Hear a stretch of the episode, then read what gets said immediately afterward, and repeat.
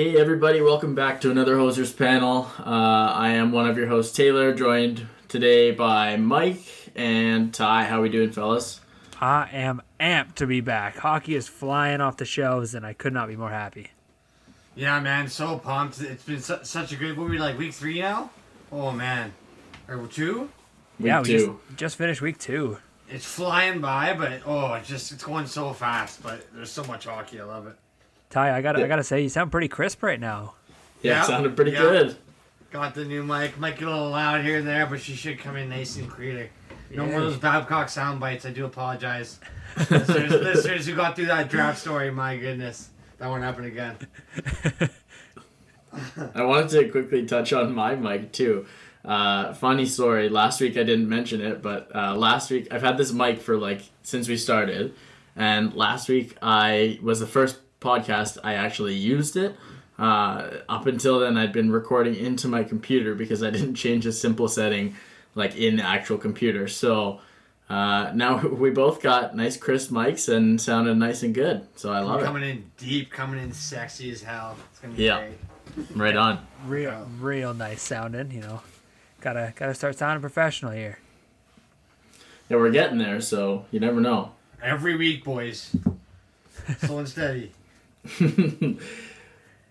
All right, just quickly jump into some news that we don't really want to talk about, but COVID's here; it's not going away, and gotta get it every week. Another week, another few headlines involving them. Yeah. So first thing we had our first non-Stars game get postponed as Carolina Hurricanes had a couple games canceled. Looks like tomorrow is also canceled. Tuesday against the Lightning, but they're slowly coming back. They had four guys early on last week join the COVID list in Teravainen, Warren Fogle, Jordan Martinook, and Jakob Slavin, or Slavin. And then the NHL dropped the bombshell on the Capitals. They fined them $100,000 for players violating the protocols for COVID. And then they also had Ovechkin, Kuznetsov, Orlov, and Samsonov all get basically, essentially, a suspension for 4 games. A 4-game suspension and a $100,000 fine to the team, was it? Yeah. Oh man! And then we find out that the goalie actually is positive for COVID, right? Yeah. Yeah, exactly. Samsonov. Yeah. So basically, what I guess the NHL's problem was, where players were hanging out in a single hotel room, and I guess with the NHL and the NHLPA's discussion and agreement on COVID protocols, you can only meet in certain meeting areas. So they're basically designated in the hotel lobby or the hotel meeting areas. If they're ever on the road, they can't hang out in a single hotel room. Which is absolutely fair, but also brutal. It sounds crazy, doesn't it? It sounds crazy. As a player, it would be so hard to not hang out with your boys on the road. You just got to be by yourself, or I guess in the designated meeting areas, but who knows when those are accessible.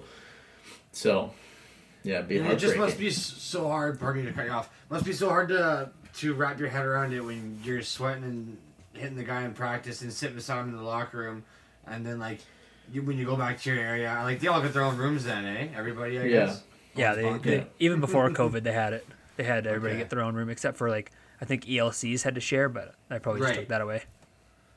You'd think, to your point, Ty, it would be fairly straightforward where you could actually hang out with your team because you're around them so much. But I guess, if one guy tests positive, then you don't want him spreading it to everybody else, right? So exactly. It turned into worst case scenario for these guys, pretty quick. I mean, they lose 4 of their top guys, a D, 2 top point getters, pardon me, and then of course they're starting goalie. So, and then he's positive. So how long till he gets back? We have any idea?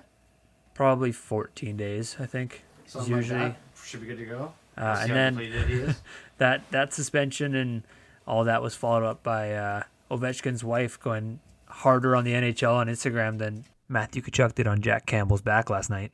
No way. Let's go, beauty. Yeah, that was great. She basically posted 5 paragraphs on Instagram saying how the NHL rules were bogus and stuff like that. But yeah, it was bullshit. Oh, she went like Curry's wife. Yeah, she went nuts. What's her name? Oh, God. But yeah, she's basically talking about how if guys are gonna spend all their time around each other, why can't they spend time in a hotel room? But I think back to like your point, Taylor, it's just not that they're spending time together. It's just to limit all the accessibility, because if someone tests positive, if you're only around them on the bench, that's say 4 hours a day that you're directly beside somebody instead of being in a hotel room for the next 7 hours, and that's just that's just bringing up the exposure possibility. Well, yeah, and look at Samsonov. Like, he tested positive. And he's a goalie, so when he's practicing or when he's playing, he's in the net by himself, mm-hmm. basically. So, yeah, that triples or, 10 times the exposure to COVID for all those players because they decided they wanted to hang out with him in a hotel room. Yeah. So. Rudy Gobert flashbacks, man. It wasn't a very good scene. It wasn't a very good scene at all. Did not age well, eh? No, not at all. And you know what? I kind of it was weird for me because I couldn't stop thinking about how Ovechkin's apology was worded, and it was kind of it was I apologize for hanging out with my teammates in our room, not in the locker room. And I was like, man, what a weird way to say it.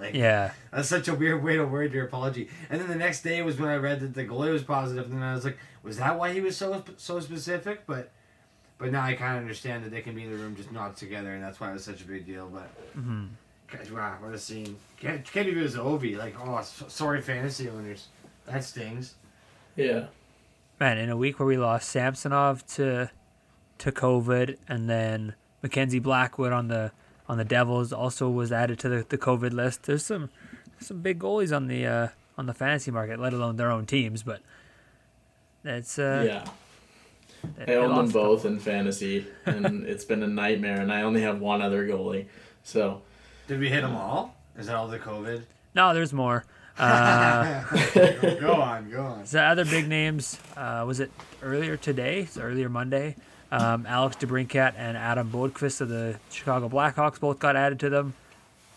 Man, it's for a team that doesn't have a lot going for them, losing those two guys is tough. Yeah, huge blow there. For sure. Mackenzie Blackwood, we kind of talked about. He got added, I think, Friday or Thursday of last week. And then the only other thing I have noted here is the Sharks are still not allowed to play in San Jose.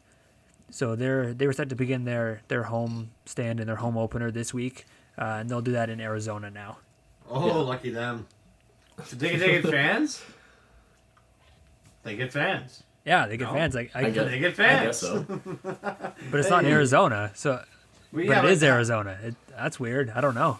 Yeah, someone's getting paid. I don't know. You would think that they would have fans because the Coyotes are allowed. That'd be hilarious. The Sharks weren't allowed. Yeah. Go Desert Sharks. And then, sorry, where did Wedgwood come from? Has he always been there? No, he's been around last year with Tampa. Yeah. Yeah, man, because I didn't think much of him either, but he's been doing pretty good, hasn't he, out of the gate? Yeah, not terrible. Not bad. He was a Team Canada World Junior goalie, a while ago. Maybe 10 years ago? No. Was it around the same time as Blackwood? No, we'd remember that. No, Blackwood's young. Blackwood's 23, Wedgwood's 30. Ah, I think it was the year after. Do you remember Mark Byzantine? Oh yeah. No. Okay, so I think it was the year after that Wedgwood started for Canada. Yeah. 2011, 2012. Yeah. Beauty. Oh, 10 years ago. Wow. Yeah. On the dot, I guess 9. Button, buddy. Yeah. So, I mean, he I don't know. He's okay. He's been a suitcase around the league. Definitely backed up. He started with the Devils, right? He was drafted by the Devils. Yeah, a lot of time split between the NHL and the AHL. Hasn't really been in the NHL for the last couple years. Yeah, and then he was the third string for Tampa last year. Yeah, his last NHL experience was 17-18 for Arizona when he played 20 games and had a sub 900 save percentage. Yeah. Hey, you guys. Goaltending, man, such a weird position. Oh. You do not need to necessarily get better to do better. you just have hot streaks and have opportunities come, and then you just ride them and play well, and then all of a sudden you're a starting goalie. Yeah, it's crazy. You could be a garbage goalie, but hey, you catch a break with injuries or whatever, and you play good for 10 games or so, and boom, you don't see the AHL again. Andrew Hammond. No, or another really good example would be Martin Jones of the San Jose Sharks. Unbelievable in LA when he was a backup to Quick. Yeah. Played so well, looked so good. He played, like, I think 20 games the one year, and then San Jose obviously needed a goalie, so they traded for him, and he has started for them ever since and been absolutely awful. So, yeah, it's such a weird position, man. But still an NHLer because those 20 games. Yeah, exactly. We got a blockbuster we got to hit, right? We do. We have a big week. So, a bit of pretense.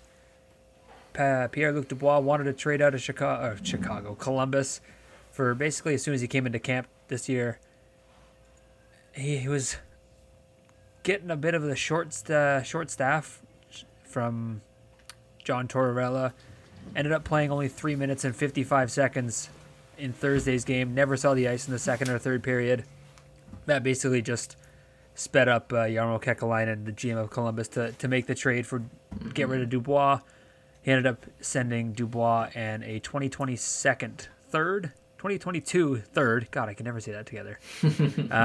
To Winnipeg for Finnish sensation Patrik Laine and Jack Roslovic. Yeah, huge trade. It's interesting you're talking about that Thursday game where Dubois only played 3 minutes and 55 seconds. His last shift was a dog and a half. He skated up and down the ice, probably 60% speed, went to the corner for a puck battle and did nothing, didn't move his hands, didn't move his feet. Kind of the puck squirted out of the scrum that he was in. He kind of stood up, looked around, realized it was gone, and then slowly made his way to the bench, and that was it for the game. So definitely you could tell he was not happy. I think lots of people think that he was trying to force Jarmo Kekalainen to make the trade, and obviously it worked. Yeah, it's tough to single out a single shift by a player, because a lot of forwards, if they don't have that quick break, then that's basically what they're doing. They're just floating around the ice trying to find opportunities. Yeah, but that corner battle was something else. He got it rough. Got into the corner. Tyler Johnson's on him. Puck basically goes in between his feet, and he's just standing there all right, defenseman, you can take the puck. I'm not doing anything. Gotta go for a change now. Yeah, Pierre-Luc Dubois in the playoffs would have definitely battled a little bit harder. Maybe even got the puck there. So hearing a bunch of weird stuff the day after the trade too, that quote, that big quote from Wheeler about. Not communicating well with Laine, and I was a little confused by that. It seemed like a... Anyone read that?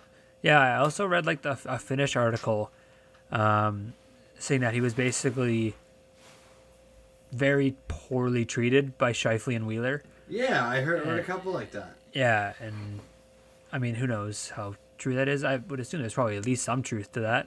There's I feel like it must be because we're hearing it everywhere all of a sudden, and and it's kind of in the Wheeler quote. At least I didn't really see anything from Scheifele, but I found that a little bit interesting, especially for it to come out right after.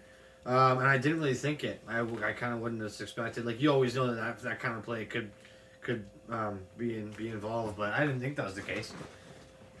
Yeah, I remember. Oh, sorry. Go ahead. Go ahead. I was just gonna say. I remember. Was it 2 years ago or something? After they got punted from the playoffs, there was a lot of stories about how Washington's room had fallen apart. And when they went into the next season, it kind of just got shoved under the rug, but none of the players changed. So obviously there was still something there.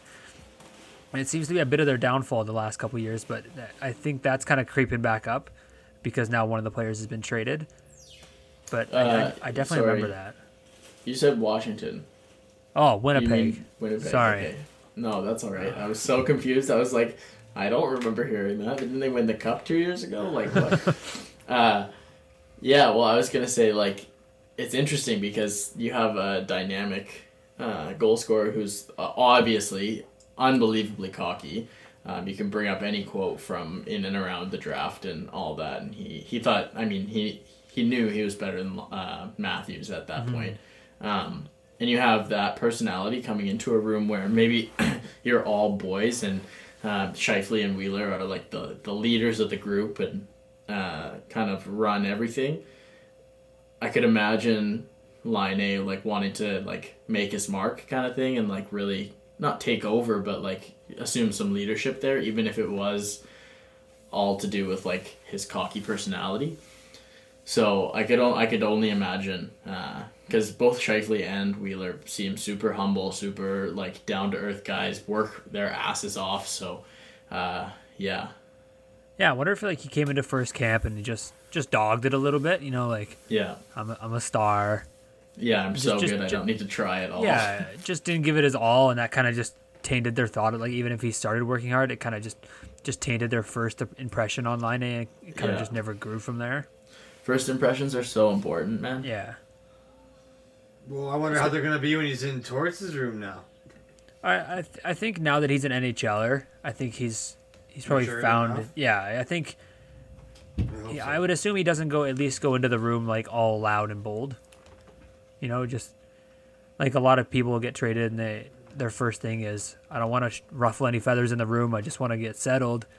Yeah. Kind of, you know, figure out the dynamic of the room and then kind of work my way into that. And you hear a lot of guys who are quiet their first year in a new place because they don't want to get in any vibe or anything like that. So I mostly worry about just about him and Torts, just because like so many people have had a history with Torts, or you know, can't get along with them, or and I don't know. I just kind of see him. He seems to have some sort of an attitude or ego, right? And yeah, I just especially like mesh there.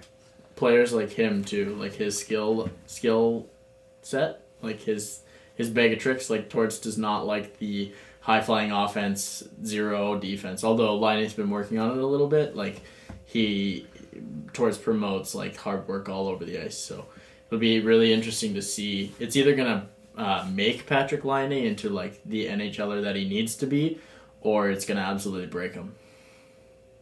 I think he does well. Yeah, I think they both do. Yeah, I think they. Yeah, I think Dubois is going to do really well with the Jets. Oh my god! Dude. Yeah, he basically just gets wingers now. Yeah, dude, like the control they're going to have with Wheeler and him and Scheif. Oh, like not even if they're not out there together, like just the control down low you get with all that. Yeah. Holy shit. Yeah, well, that's how their team is built, right? Like they're just big. Power forward, work the puck down low, move it towards the net. Like, yeah, that's how that team is built, and that's how he plays. So I agree with you, Mike. I think Dubois is going to have more success in Winnipeg than at least the rest of this year, maybe next year, than Laine will in Columbus. It'll be interesting to see, first of all, if Laine re-signs, because it is his contract year. So he's an RFA, so obviously he has to re-sign with Columbus, or he's dealt or whatever, but...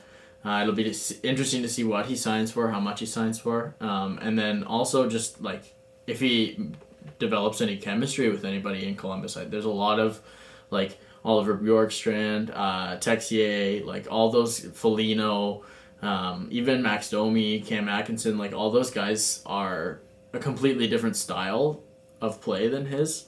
So it'll be really, really interesting to see how he fits in. Yeah, a top line of Laine, Domi, and Bjorkstrand has like the perfect amount of offensive flash, rub out in the corners, get mad at you, big body, and then the defense is also there. Obviously, each player lacks a bit in each one of those, but that's a pretty great all around line if they can get it all worked out. And that other guy's second line center or something, isn't he? Or third? Where does the other guy fit in that they got? Alex Texier? Roslovic. Oh, yeah, Roslovic. Yeah, sorry. The trade piece. Yeah. Yeah, Roslovic hasn't played a game this year. He was an unsigned RFA with Winnipeg. As soon as he got dealt, he signed a 2-year, $1.9 million per deal with Columbus. And he's actually from Columbus, so... Yeah, that's pretty awesome. He gets to go home. He played for the Ohio AAA Blue Jackets as a kid. Really? Yeah. Oh, that's a sweet story to come out of that, and he'll get minutes, eh? Like it's, I was reading it looked like he's gonna get some good minutes. Yeah, you should. They don't have much center depth, and now that Dubois is gone, they really don't have much center depth, especially experienced center depth. Like they have Alex Texier, who's off to a great start so far this year, but hasn't really been proven.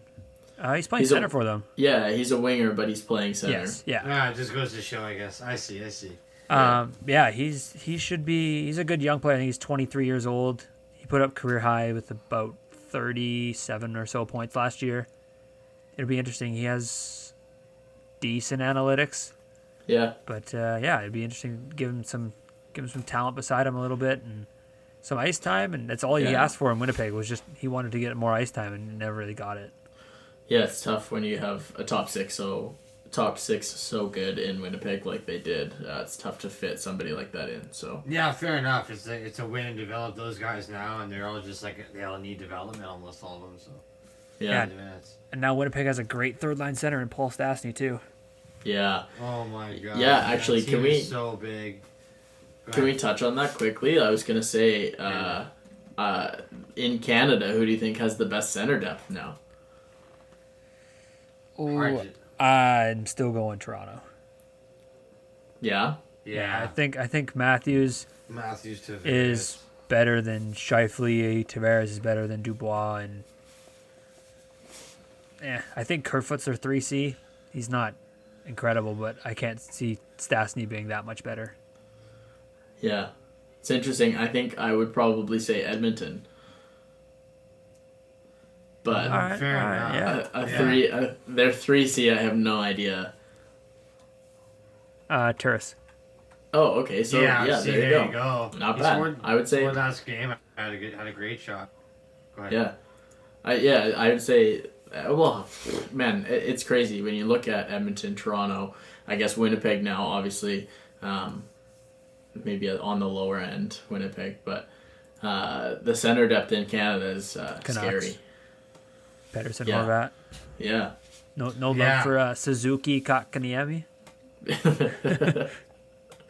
I mean, one day maybe, but right now. Every power play. Definitely not. Every power play, that goes to show, like, the center depth is so good. All these power plays, like, that's so fun to watch when everyone goes up in the Canada game. You're like, oh, fucking, here we go. Like, the boys are coming out in pretty much any team. It's so fun to watch them work it. The pace is always there, I find. So especially when they get going, and I don't know. Yeah. I think I'm with you. It might be Edmonton. You can argue for a lot of them. It's definitely close, but I think I'm with you there. Because I forgot about Turris, but I was thinking last time I saw him play, I was like, damn. I'm like, he's good. he can shoot. He for a third line, that's pretty great. Yeah, if waivers too. He didn't get picked up, did he? They signed him. Yeah, they signed him in the offseason. Sweet. He was bought out, right? And then they signed him? Yeah, he was bought out by the Preds. Oh, okay. Yeah, I think like he was supposed to be a higher end center when the Preds picked him up, and he obviously regressed into that, but I think as a third line, it's right where his role should be. Yeah, agreed. The only other trade that happened this week, not as much of a blockbuster, but Colorado traded defenseman Ian Cole to Minnesota for defenseman Greg Patterin. Pretty minor deal. They're both quite similar. They're both unrestricted free agents coming up at the end of the year. Not much to say. The Avs retained about $800K, and they saved about $1 million in the deal, but I think Minnesota won the deal, and Colorado just opened up some room for the younger guys to come in. Yeah. Yeah, I would say Ian Cole's definitely a better defenseman than Greg Patterin, but obviously, Colorado wanted to open up the roster space for guys like Bowen Byram and Connor Timmins to step in. So, like you said, Minnesota won the deal, player for player. But overall, I think it's valuable for Colorado to get those younger guys in. Yeah, considering Colorado put Patterin on waivers today. Yeah, good stuff. But Byram has looked great. Agreed. I missed what you said about Laine's retained salary. How much was that again? They retained 26% or something weird. Like I thought it was a decent number, right? Like it must be a couple. Didn't he get like $6 million or something? What did he get? What? I can't remember his contract now. 6.75. Yeah. Holy hell! So they retained a decent amount, only 2 years, but Dang. Yeah, they retained $1.75 million. Okay, so like not bad. That's a decent amount. It's just it's really just for this year. So well, it makes Dubois and Laine then the exact same price. Makes sense. Okay, interesting. I just wanted to know how much it was because I didn't get that number. Yeah. And then speaking of Bowen Byram, he picked up his first career assist on the weekend with an incredible pass. Backdoor to Rantanen. And then we also had, I think, 5 guys pick up their first career goals. Let's go, run them. So we had Jack Studnicka of Boston, Adam Brooks of Toronto, Dylan Cousins of Buffalo. Yeah. We had 6, sorry. Pius Suter of Chicago, Josh Norris of Ottawa, and Filip Kurashev also got his first career goal. Dude, Cousins with a fucking snipe coming out of the... I don't know if he's coming out of the box or just up the wing, but it was so funny. This Cousins coming down the wing in a 1-on-3, and he just rips it. Like, what a shot. Top shutter. It was so nice. Yeah, and Pius Suter, first goal, and then he scores 2 more right after that, so nice to see. First goal, first hat trick. Brings me back to my playing days. Novice, which in Canada is like you're what, like 5, 6, 7. U9, isn't it? Oh yeah, okay, yeah, you're right. So, anyways, it was I was like, back and forth between goalie and skater. It was my first year. The coach like loved me in net. He was like, "Oh, you need to play goal. You need to play goal. You're really good." Anyways, one day he's like, "You need to play goal today. Like, we don't have somebody else." I was like, "Oh no! Like, I want to play player. Like, I'm here fully dressed in player gear because like I knew you were gonna tell me to play goal, but I didn't want to play goal." Anyways, go out there, play player. Scored my first goal ever that I've ever scored in hockey, and then I scored a hat trick, and then I scored 3 more on top of that, and I was like, "What the heck?" Yeah, and that was it for the entire year. I scored 6 goals all in one game. And then that was it. I was done. And actually, to this day, I still have those. The first 3 pucks are sitting in my room here. So pretty awesome. I think the only goal I remember from my career, there wasn't a lot. I played defense, and I was not an offensive defenseman. I scored on a 3-on-5. 5-on-3 shorty from our own face-off dot. Oh, I shot a knuckle puck that was going 8 feet wide, and on the very last bounce, it bounced top corner. That's incredible. Goalie had no idea. That was, I think, one of my 3 goals that year. Nice. Love it. But this is an unintentional segue. But speaking of 3-on-5 goals, Teddy Bluger on Pittsburgh scored a 3-on-5 goal with an assist from Casey DeSmith, the goalie. Yeah. Unreal goal. And since this is from Evolving Hockey on Twitter, since 2007, there's only been 13 goals scored 3-on-5. And just a bit of a number for that, there's been just over 85,000 goals that have been scored in that time. Jesus, 13. So it's just over 0.01 of 1%. That's nuts. But 1 goal a year gets scored 3-on-5. That's crazy. That was a very unintentional segue, and I didn't remember that goal until you talked about your goals. Nice. Love it.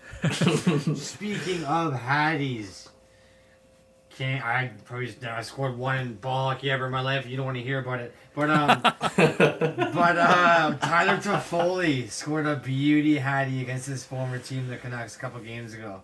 He did. He's looking really good. Oh, man. Out the gate, he had 5 goals in two games. 3 assists as well. Like, oh man, he looks so hot. Holy shit. Yeah, he scored a hat trick in one game, and then the very next game put up 2, and the NHL Twitter account actually tweeted out that he scored another hat trick. Oh, and then really? Yeah, they promptly deleted that tweet because everybody was like, he's got 2, but that was pretty funny. He looks really good, and it was really cool to see him do it against his former team. Not to mention they played each other like 3 times in 5 days or something. Mm-hmm. Oh yeah, man! Like, imagine how heated that must be by the end, and like especially to lose, and they're losing pretty hard. The only game that they were close in was his monster game, was his three goals and 2 assists or whatever the hell it was. And man, so impressive, so impressive. It must hurt too. for Van. Well, yeah, Horvat also scored 2 in the first and 2 in the second as well. I meant to stroke him off too. Fucking Horvat, man, so good. Him in the power play, in the slot on the power play. He's so deadly. Like, I always thought Monahan was gonna be lethal there. He's kind of cooled off past a little while, but man, like, Horvat floats perfectly in there. If it hits his stick, it's right on goal, like, instantly. Very nice, man. Doesn't really, I don't know. You don't really get a body on him, and if you do, there's so much space around him. He's fun to watch. He's very good. Yeah, so just a quick note about Toffoli and the Canucks. So, obviously the Canucks lost Toffoli in the offseason for nothing because he signed with Montreal. But to get Toffoli, they traded one of the pieces was Tyler Madden, their prospect, which about 2 weeks after getting traded, he signed his entry-level deal with LA. He scored an unreal shootout goal today. This weekend. So nice. Just like four deeks, incredible angles, like cuts onto his toe. And just slides in an open net because the goalie's in a corner. And it's like, after Toffoli scores 5 goals, then you just got to watch that video and, like, here's everything you've lost. Yep. Man, that sucks. Mike, speaking of goalies in a corner or players in a corner, we were talking before we started recording, and you were like, I'm going to save this for the pod. Ottawa Senators warm-up. Would you like to take that away? Thank you for bringing that up because I just saw the video. I totally forgot. So there's it's like a split screen. One video is on Brady Tkachuk. One's on Tim Stützle, Jimmy Stew. And this is in Monday night's warm-up. So we're live right now. We're about a first intermission of the Ottawa Canucks game. But on one camera, Jimmy Stützle is going into the corner, steps on a puck and eats it. And Brady Tkachuk on the other camera. I don't know why they have the cameras on these two guys. I mean, why not? They're just entertainment. But Brady Tkachuk is standing over the boards at his own bench, and he just yells, "Way to go, Jimmy!" That's so funny. Just killing himself laughing. That's just picking his feet up off pucks. Yeah, it's so good. Oh, God, that was... Sorry, I had to bring it up. No, I saw it on Instagram while we were telling those stories, and I was like, oh, boy, I can't hold this laugh in much longer. Man, I totally forgot about that, because my memory is so bad. Yeah, well, that's fair. That's what we're here for, Mike. Yeah. We got to remind you. Another talking point for that Vancouver-Montreal series. Yeah, there's lots. End of game 2, Tyler Myers smokes Joel Armia pretty high. I think there was 2 minutes left in the game. He got ejected from the game, pretty obviously.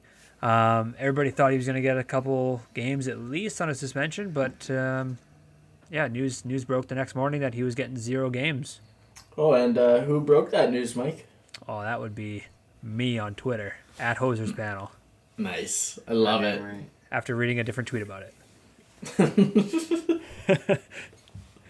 I was very quick, though. I saw it, and I was like, I don't think it was from somebody who had too much following. Like, it wasn't one of the big names, so I was like, I'm just going to tweet this out really quick as well. You've been getting fast. I've been seeing. Like, I ain't behind the scenes doing anything, but, man, it's quick. You guys are all over the news right now.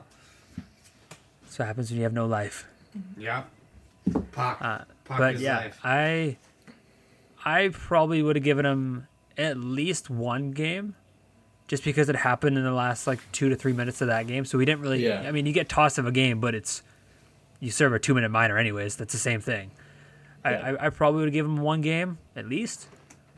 But yeah, it was really weird watching it from the 2 different angles because one angle looked like he got all head, and the second one looked like he came through the shoulder. But yeah, I'd love to know what you guys thought. What did you think about suspensions or anything? Yeah, I don't know. I think you're pretty spot on there with the 1 game because it happened so late.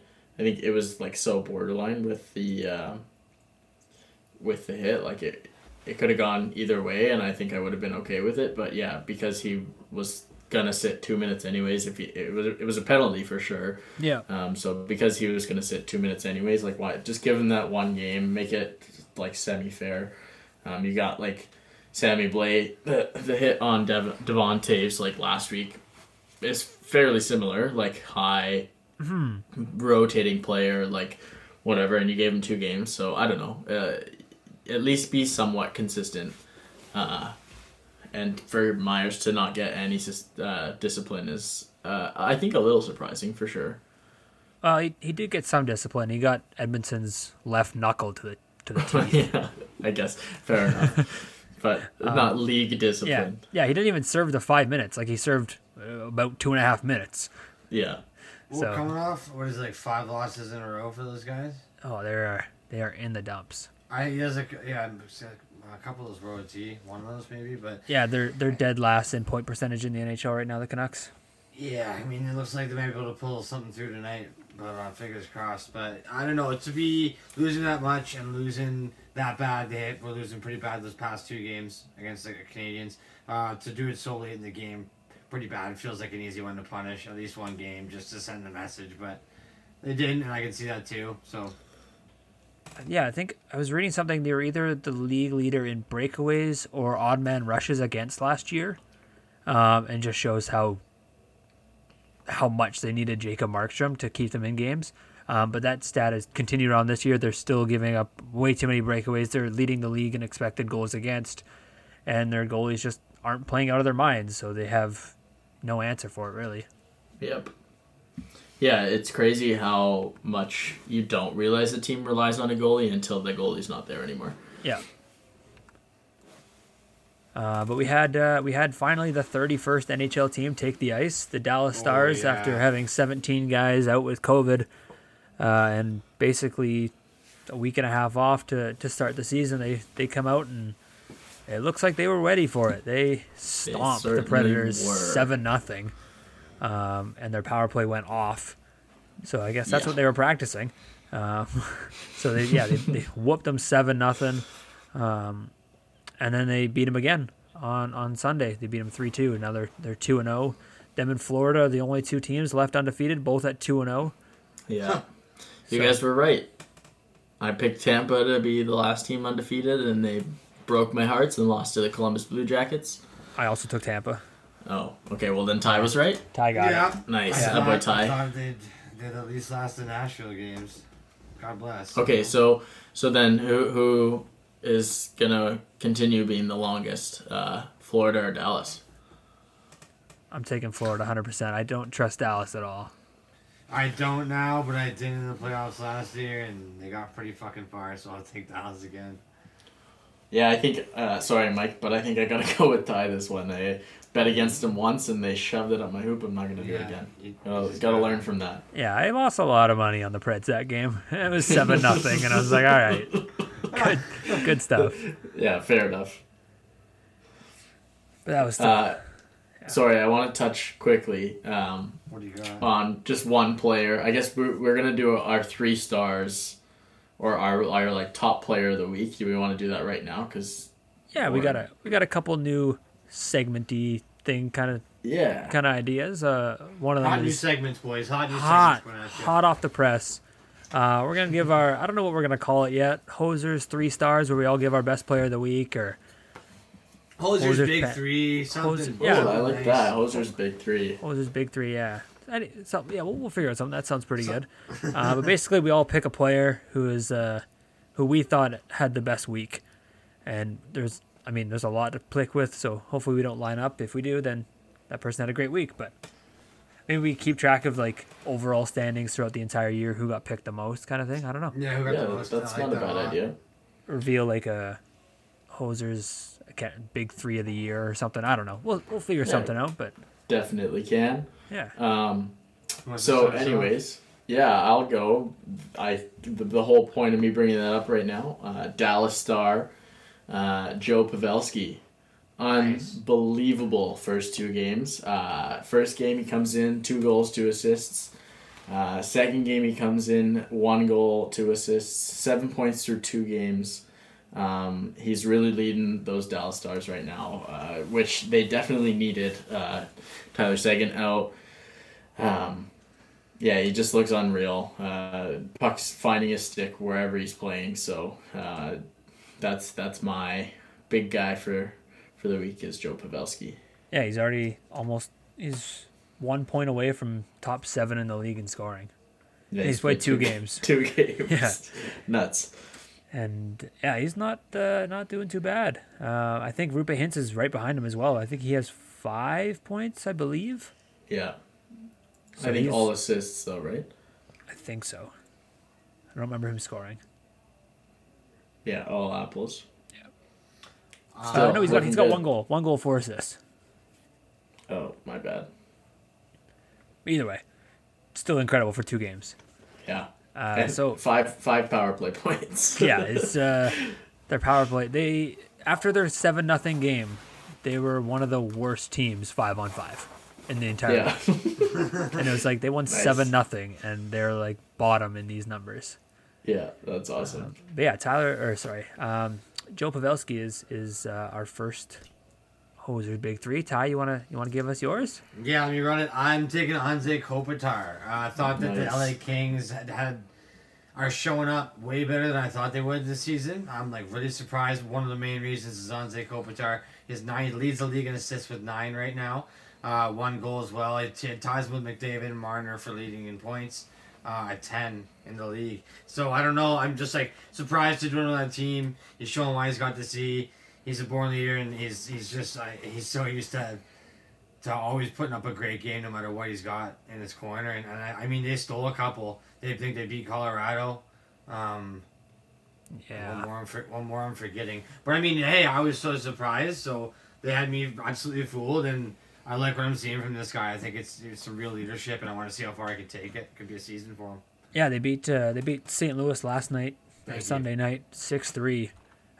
Beat Colorado as well, and they beat Arizona at the beginning of the week as well. So yeah. Good week for the Kings. Better than I thought, and just big numbers from Kopitar, man. Yeah, I haven't watched too many LA Kings games over the years because they're usually bottom of the league, and I'm not really watching them. But yeah, he's looked pretty good this year. I've been impressed. Other than Doughty hasn't impressed me at all, but. I think Kopitar's, man, some of the passes, he had 1 assist that I tweeted out, just fluttered a sauce across the net for an easy tap-in goal. He's looked great. He's got some wheels still, and he's cooking. Yeah, I'm so impressed. Yeah, it's crazy, like, when you look back at this LA team, and obviously they won the Cup years ago, and since then have kind of just been bottom of the league, like you said, Mike, but they still do have... a perennial player in Anze Kopitar, and to be able to do what he's doing right now without really any help is awesome to see. So, yeah, I mean, I think it does have something to do with all the teams that I was shitting on are getting the bump, and all the teams I was for are getting the hacks. I don't know what it is, boys, but many teams I was rooting for are just looking awful. Still looking for LA and New York to do better, but holy crap! Before we get into that, I want to hear your big three. The Krogman curse. Oh, it's bad. I had Tyler Toffoli of Montreal, the almost double hattie. Almost had him. Nice. 5 goals this week, 3 assists. I mean, it's hard to pick against a guy who had 8 points this week, and he just looked. He probably could have had another 3 against the Canucks in the series. He played, he looked great. He was all over the ice. He was flying, and yeah, Tyler Toffoli, pretty good week for Hosers Big Three. Oh, definitely. Yeah. So go ahead. No, I was just gonna do the exact same thing. So you know, you hit it. I already forgot. So yeah, we have Pavelski, Tyler Toffoli, and Anze Kopitar. I'm gonna tell you how many times these guys can rack up that Big Three award. See who's the biggest at the end, you know. If you had a different guess or a different pick, let us know. Yeah, please. Instagram, Twitter, anything. DM one of us or DM the podcast. Well, we can tally up a fan vote as well. Maybe give us a call right now. I'll probably be sleeping when this comes out, but like, please call me and tell me. Yeah, we'll answer. I'll be up. You guys been watching many of these Rangers games? Yes, I have. Oh man, they're fun to watch, but they can't really get it together too often, eh? They're not looking very hot. Combination of like the Jack Johnson effect, and also their goalies aren't really making saves. Oh, it's terrible. It's really hurting them, dude. Yeah. Oh, Jack Johnson finally got scratched though, so. Oh, did he? He's not unscratchable. Yeah, he got scratched for Sunday's game, maybe? Whatever their last game was. He was scratched, and it was like, oh my God, finally. A coach has smartened up and realized. It's like they finally realized that he's not the hockey player they think he is. Yeah, I think leading up to his scratch, when he's on the ice, they've scored 1 goal 5-on-5 and given up 4 against. And when he's not on the ice, they've scored 7 and only given up 1. And as a guy who doesn't play a lot of minutes, having 80% of the goals against when you're on the ice, probably is not a good sign for you. Yeah, that's probably not very good. Lafreniere still has no points. He has no points, Yep, that's right. No points. He's a -2 right now. I've noticed that he's shooting the puck a lot. Like you almost can see the frustration in him. I read like a fairly decent analysis on that. Like obviously he's a talent and a half. He went 1st overall.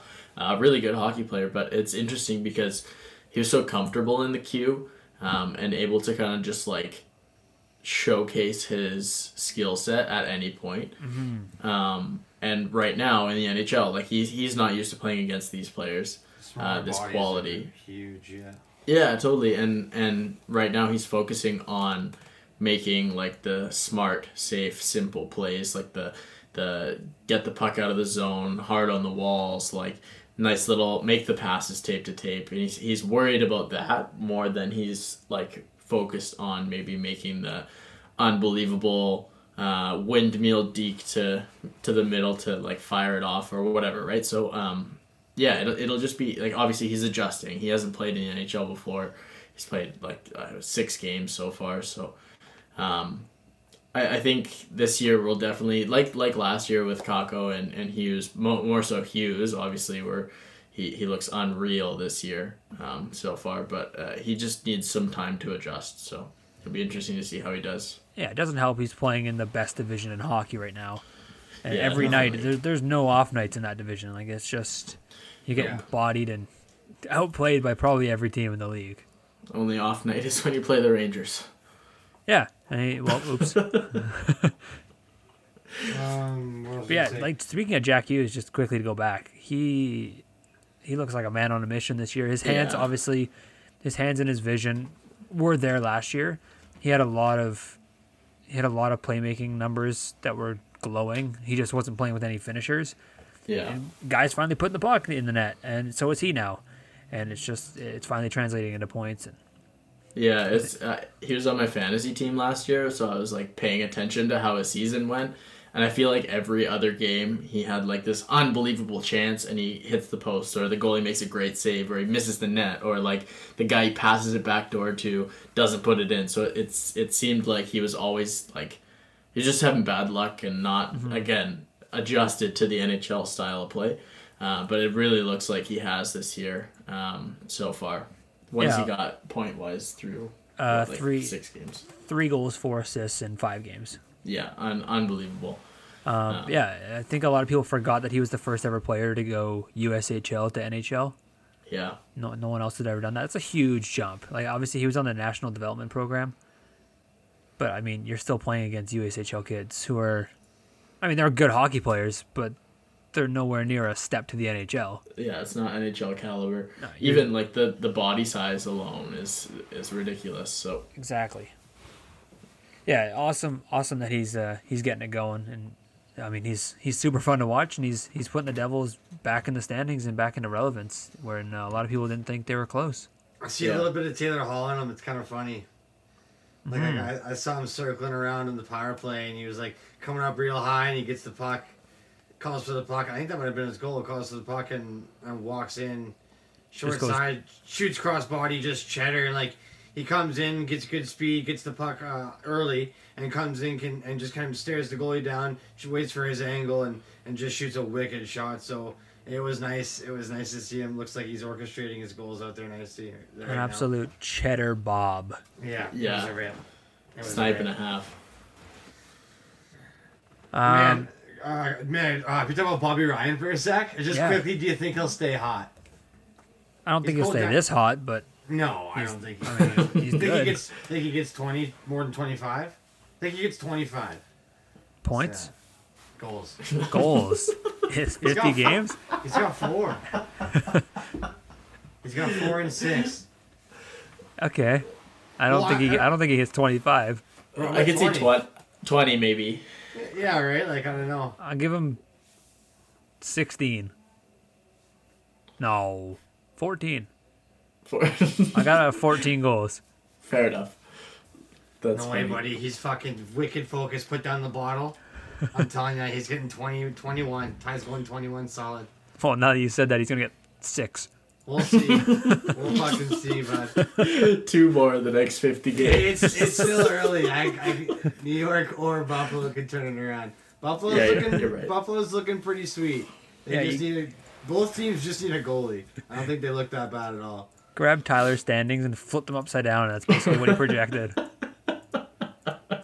It literally is. So you had Rangers 1, they're 8th. Buffalo 2, they're 7th. You had the Islanders at the bottom, but you had Boston 5th, they're 4th.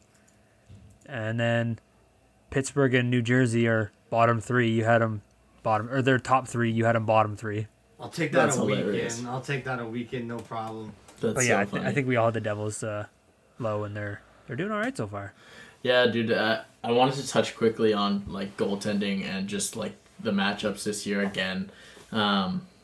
It's so like tough to predict. I was going through the predictions that we all kind of had for our like podcast before the season started, and like I was so confident in making my predictions. I was like, oh yeah, these guys are sweet. They look so good. Like, for example, the Philadelphia Flyers. I was like, no way they finish anywhere else but first in the division. They're so good. They're going to just come out, like, steamroll all these players. Boston's hurt. So, like, they'd be in the only competition for them. And they look flat.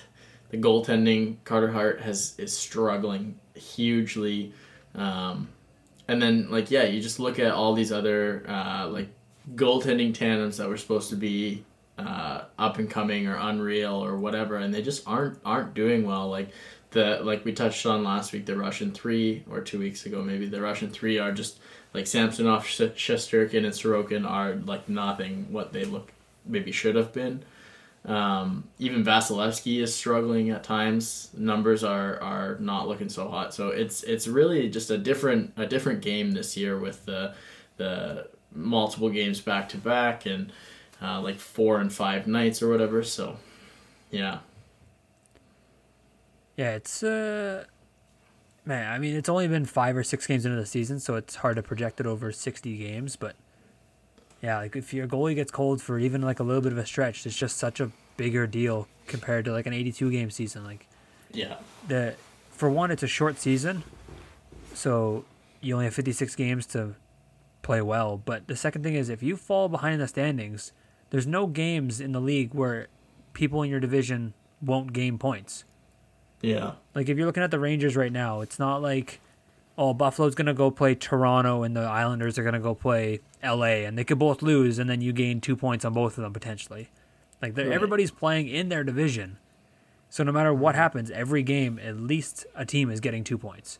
Yeah, so somebody's moving up. Yeah, and like even it could be 3-point games, and then you look at the Rangers, the Islanders play Buffalo, they both get at least a point, and now you're just even farther behind, and it's gonna be so hard for the teams at the back to gain any room. Yeah, it's true. That's why starting hot is like so important this year, especially teams that have been hit by COVID when they have 50 games going to be jam-packed in 90 days. If you can start 6 and 2 or say, that's going to help it's going to help so much when you finally hit that wall, because it's going to happen. Like you can't not get tired from that stretch. It's just how big you can weather the storm and how much wiggle room you've built up for yourselves. Agreed. You know, it's funny too. Like just off the bat, some teams look like they've played so many more games together than others. Like, I don't know, I was watching the Leafs play the Flames, like, last night or the night before, and I was like, holy fuck, like, the Leafs look like they're on a totally another level, and I was like, man, this is the Flames, like, 4th game. Like, yeah, like, the Flames played 3 games. They've literally, like, barely played it all together, like, and I think that was, like, the Leafs 7th. So I was like, man, like, just goes to show it's kind of a different schedule, like, I mean, that's pretty different. Well, yeah, like you look at... You're probably already out of it. You look at, what's the division called? The Central. And three teams have played 6 games. One team has played 5. A team's played 4. A team's played 3. And 2 teams have played 2. I know. Like... And one team's played 6, and they're still at the bottom. Whammy, Detroit. 21 goals, Bobby Ryan. Minus 4. But, yeah, I don't know. I just find it funny because when I watched that game, I really noticed, like, they were 2 teams on, like, totally different levels in the first. And I was like, oh, man, like, why? And I saw many games, and I was like, oh, that's so weird. Like, I did not notice that. Just kind of crept up. Yeah, the weird stat that's kind of growing this year has been, you'd think with no fans and everything that the home ice advantage would kind of be decimated a little bit. You know, it wouldn't be. It all depends on the teams playing, but it's actually the opposite. So far in the league, the home teams have won more than away teams compared to the last like 10 years. So home ice advantage is helping. Home ice advantage is more than it was the last 10 years where there was fans. Do you think maybe that has something to do with, like, comfortability? Oh, absolutely. Like they feel comfortable in the building. They know the space. They get their own dressing room. Well, I guess, yeah. You don't have to worry about your fans booing you off the ice. Like, I don't know. Yeah. Oh, like, it's more also, just the game. Like, also maybe the...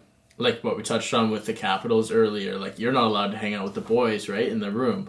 So maybe you're a lot more comfortable at home. You're allowed to see your family.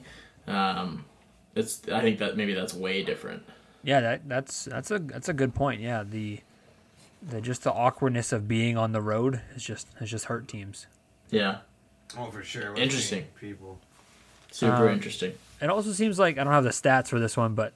It seems like we're getting a lot of games going past regulation. I don't know if that's just like the tightness of the divisions, but like usually you'll see in regular seasons, October and November, there's a lot of just 60-minute games, and then you start hitting February, March, and April, and playoff picture starts to kind of unfold, and that's when you get a lot of 3-point games because everybody wants to play a little bit less. A little more timid in the last, say, 10 minutes of the game. They just want to get a point, and then they're just battling out in overtime. But, man, a lot of games are going to overtime this year. Yeah. And then I saw a lot of things on Twitter. I want to get your opinions. When that the first Montreal Canucks game happened, it was 5-5 going into overtime, and then obviously went into a shootout. And a lot of people were calling that the shootout should be abolished or banished. They should find a new way to end the game. I'd love to know if you guys think the shootout should still be in place or if you think it should be removed. How would you like the games to be ended? Curious on what your thoughts are. The only thing I would want instead of a shootout, like, I don't know, continuous OT just can't happen. No, and like, so, man, I don't know. Only thing other than a shootout that I could think of is a Braveheart. Something they do in lacrosse where it's just 1-on-1 and 2 goalies until somebody Genos. Doesn't take too long, usually. They either wipe out from exhaustion and one guy gets it, or you know what I mean. It's kind of an epic way to do it. They do it in field lacrosse, but other than that, I think the shootout's fine. I mean, I don't know. I feel like that might be just as exhausting as continuous OT. Yeah, well, I think it's interesting. Like you look at overtime, especially 3-on-3. It's so exciting. Like these. 2-on-0s, 2-on-1s, like they're created awesome. Every play. It's every play because there's not, and like the whole point is to score, right? Like you want to score, you want to be the first team to score, so you put all of your effort into scoring that goal first, and then the goalie made a huge save or we missed the net. Now the other team's got 3 guys going back the other way, and all 3 of us are in the offensive zone. So I think. I don't love the shootout. I don't hate the shootout. I've always, like... I like watching the, like, individual skill. I think it's very important to the game. But also, continuous 3-on-3 overtime, maybe, like, you play 5-minute periods of continuous... Maybe you play 3 5-minute periods of continuous 3-on-3. There's no way it goes to a shootout after 3 5-minute periods of continuous... Like, there's no way. And if it does, then maybe we do a shootout. I just do one period of 3-on-3, like on the fly. Yeah, I don't know though, because then like they get super tired. I guess like it's tough. Like I really don't know. You break up the game so much, right? I think one aspect is length of the game, in terms of actual run time, as well as players just getting gassed, and then they got to do a back-to-back, or especially this season, like 4 games in 5 nights. Yeah. I don't think you could do anything longer than 5 minutes. I don't like. Yeah, kind of like what you said. I don't hate the shootout, but I mean, if a game goes to a shootout, I'm not like, oh, this probably could have gone a different way. Like I would have liked if it ended in overtime, but I'm not.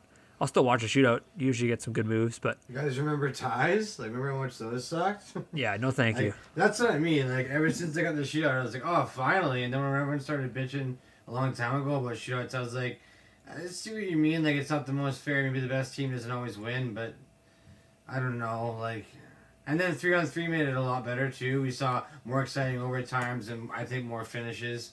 So more opportunities and more ice, and you get to see the elite shine in those small groups. It's special, and I love it. Yeah, I don't know. The only thing maybe it changes the longer overtime period of 3-on-3, but other than that, I think the shootout's kind of fine. I think it's very necessary if you don't want those long air times. Yeah, like the way around it. Any offered, what's the word I'm looking for? Proposal by the NHL, like. There's a lot of things that the PA just won't agree to because of how long the games are and how little of rest time they get after the games. So it obviously have to be approved by the players. I don't know, like maybe go to like a 6 or a 7 minute, like bump it back like a minute or two. And that probably, I would say, trims down another 20% of the games that go to a shootout. But I mean, if getting rid of the 4-on-4 and going to 3-on-3, I think got to the right amount of shootouts that really is necessary. There's not a lot of games that go to a shootout anymore. It just always seems to be the best games always go to a shootout. Yeah. Agreed. Mike, I just went through and I counted how many games have gone to overtime or shootout. It's 20, and there's been 168 games played so far. So it's like 8%. So I don't know what like the last. What was the number? 160.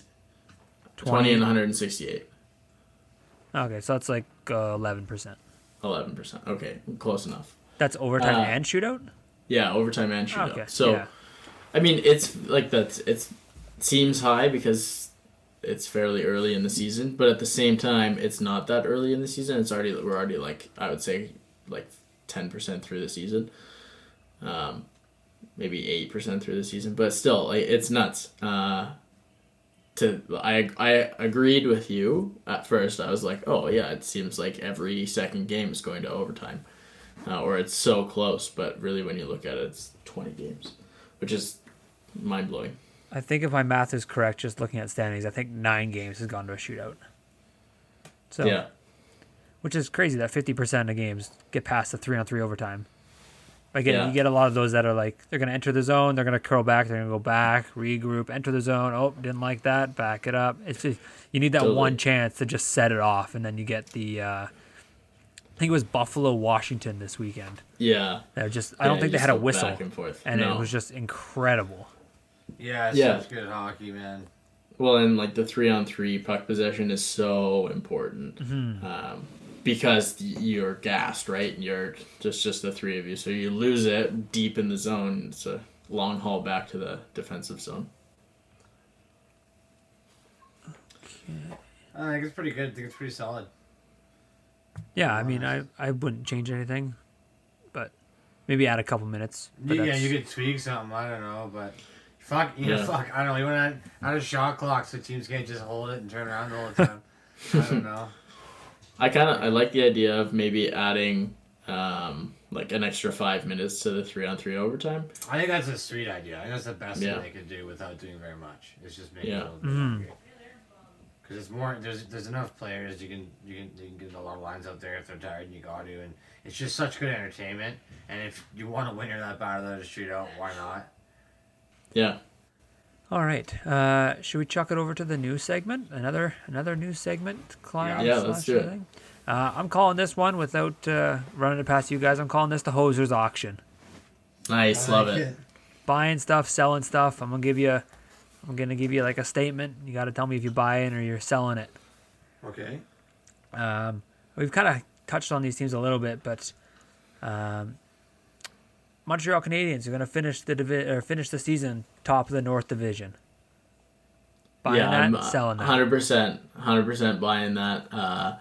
They've looked so good. They're all playing exactly kind of how I think Mark Bergevin kind of envisioned it, like that rough, tough style of game where they, like we were talking about with the Winnipeg Jets earlier, they work the puck down low, they work the puck on the boards, find a way to get to the front of the net, and they're looking really good. I say they for sure finish top of the North Division. It's probably them or the Jets to me right now. I love how the Jets look too. They just don't let a lot of goals in, and so I don't know. It's one of the two. I think it's gonna be the Jets though. Hellebuck's too fucking good. So are you buying or selling? I'm selling it. You're selling it. All right. Yeah. Man, I don't know. I think they definitely finished top two. I think, but I don't know. I can't really count out Toronto. No, it's hard to. But I'm going to sell as well. But we might come back to this in a couple weeks. I was gonna say it's a tough one. They do look wicked. We'll do this probably every 2 or 3 weeks. So that's probably about 12% of the season. But second one here. Vancouver Canucks finished bottom 5 in the league. Oh my goodness! Currently dead last in point percentage, 2-5. I'm gonna sell that. I think two things. I think Demko is gonna find some way to actually play goaltending. He's gonna step it up, and then two, Elias Pettersson is gonna show up a little bit. He hasn't really. I mean, he's looked okay, but he hasn't looked his previous self, and that's worrying for Canucks fans for sure. But that's a big part of why they're bottom of the league right now. So I think they step it up. I think they find a way to kind of claw back into that division for sure. Oh man. Well, that fucking minus differential, minus 13 right now. Yeah, they've given up 33 goals this year already. Like, it's just how many goals they let in. But, I mean, that's kind of single-handedly Montreal, just dropping the fucking Hulk smash on them. But, and they're not that offensive. What's that? And they're not that offensive. No. It's Denver, Detroit. I'll buy it. Man. Bottom five. Oh, you said bottom 5? Oh, I'll buy a little stay there. Holy shit. I think I said bottom. I was I don't know if I can. Bottom 5, absolutely. They don't look like, they look way worse than I thought. Holtby can't do what I thought he could do. Doesn't look like he's going to do much there. They don't look like the same team at all. I know they're missing Toffoli, and that's huge. And their power play isn't clicking. I said that a lot in the last pods, that this team needs their power play to be absolutely clicking. Only guy that's really doing that right now, and he's doing a great job, is Bo Horvat. But they need to step it up as a team to get out of that bottom 5. So I'm buying. I'm thinking. Yeah, I'm putting the mortgage on this one. I think I don't think they're good at all. Their defense is garbage still. Their goaltending is not good. Tyler Myers is trash on skates. I like his size. His size is there. You know, he can grab a puck if it's over his head, but he can't pick anything up. I have no trust in this team. Fair enough. They're stomping Ottawa right now, but. Well, I was just gonna say, you think they finish ahead of Ottawa then? I don't know. It'll be close. They could be both bottom 5. Yeah, they're just last game of the season. They're just fucking fighting for the last spot. I just sent you guys. It's 4-1 Vancouver now. Yeah, and a 2. I just sent you a Instagram clip of Nils Höglander's assist to Tanner Pearson. Please have a look. This is the filthiest assist I've ever seen from a rookie. This is nuts. Tonight? Yeah, he so it's a face-off, scrum face-off. God, he picks, it's a Sue Birdman pass. Yeah, dude, he picks the puck out of the scrum, and he flies down, and it's him and Pearson going 2 on 3. Höglander chips the puck off the boards and then is racing for it, like blows by two players, dives and like throws his stick at the puck and knocks it into the middle. All four Ottawa players go to the puck. Höglander gets the puck across into the middle to Pearson, who's all alone for just like a tap-in, basically. That is the cleanest diving pass I've ever seen, to do a rush like that. Unbelievable skill. Crazy. He's gonna be a lot of fun to watch. Man, that's okay. It took a while because I've been watching this guy like a hawk, but that's gorgeous. Yeah. Like I've seen sparks, but I think he's got a couple points. No, did he have a goal yet? Who, sir? Yeah, he does. Höglander, yeah, he does. Yeah, he scored his first in the first or second game. Pardon me. I wanted him to be in the Calder conversation. I wanted him to really click on the power play, and like I thought maybe their first and second could just be lethal, more than last year. But losing to Toffoli seems to be a lot. I'm gonna take the mortgage off of this one. I'm just gonna buy it normally. That's funny. What was your next one? These are good. So currently the New Jersey Devils are 3-1-1. New Jersey Devils will make the playoffs in the crazy East Division. Ty, you want to give it a go? Yeah. I'm just having a good look to get fucking.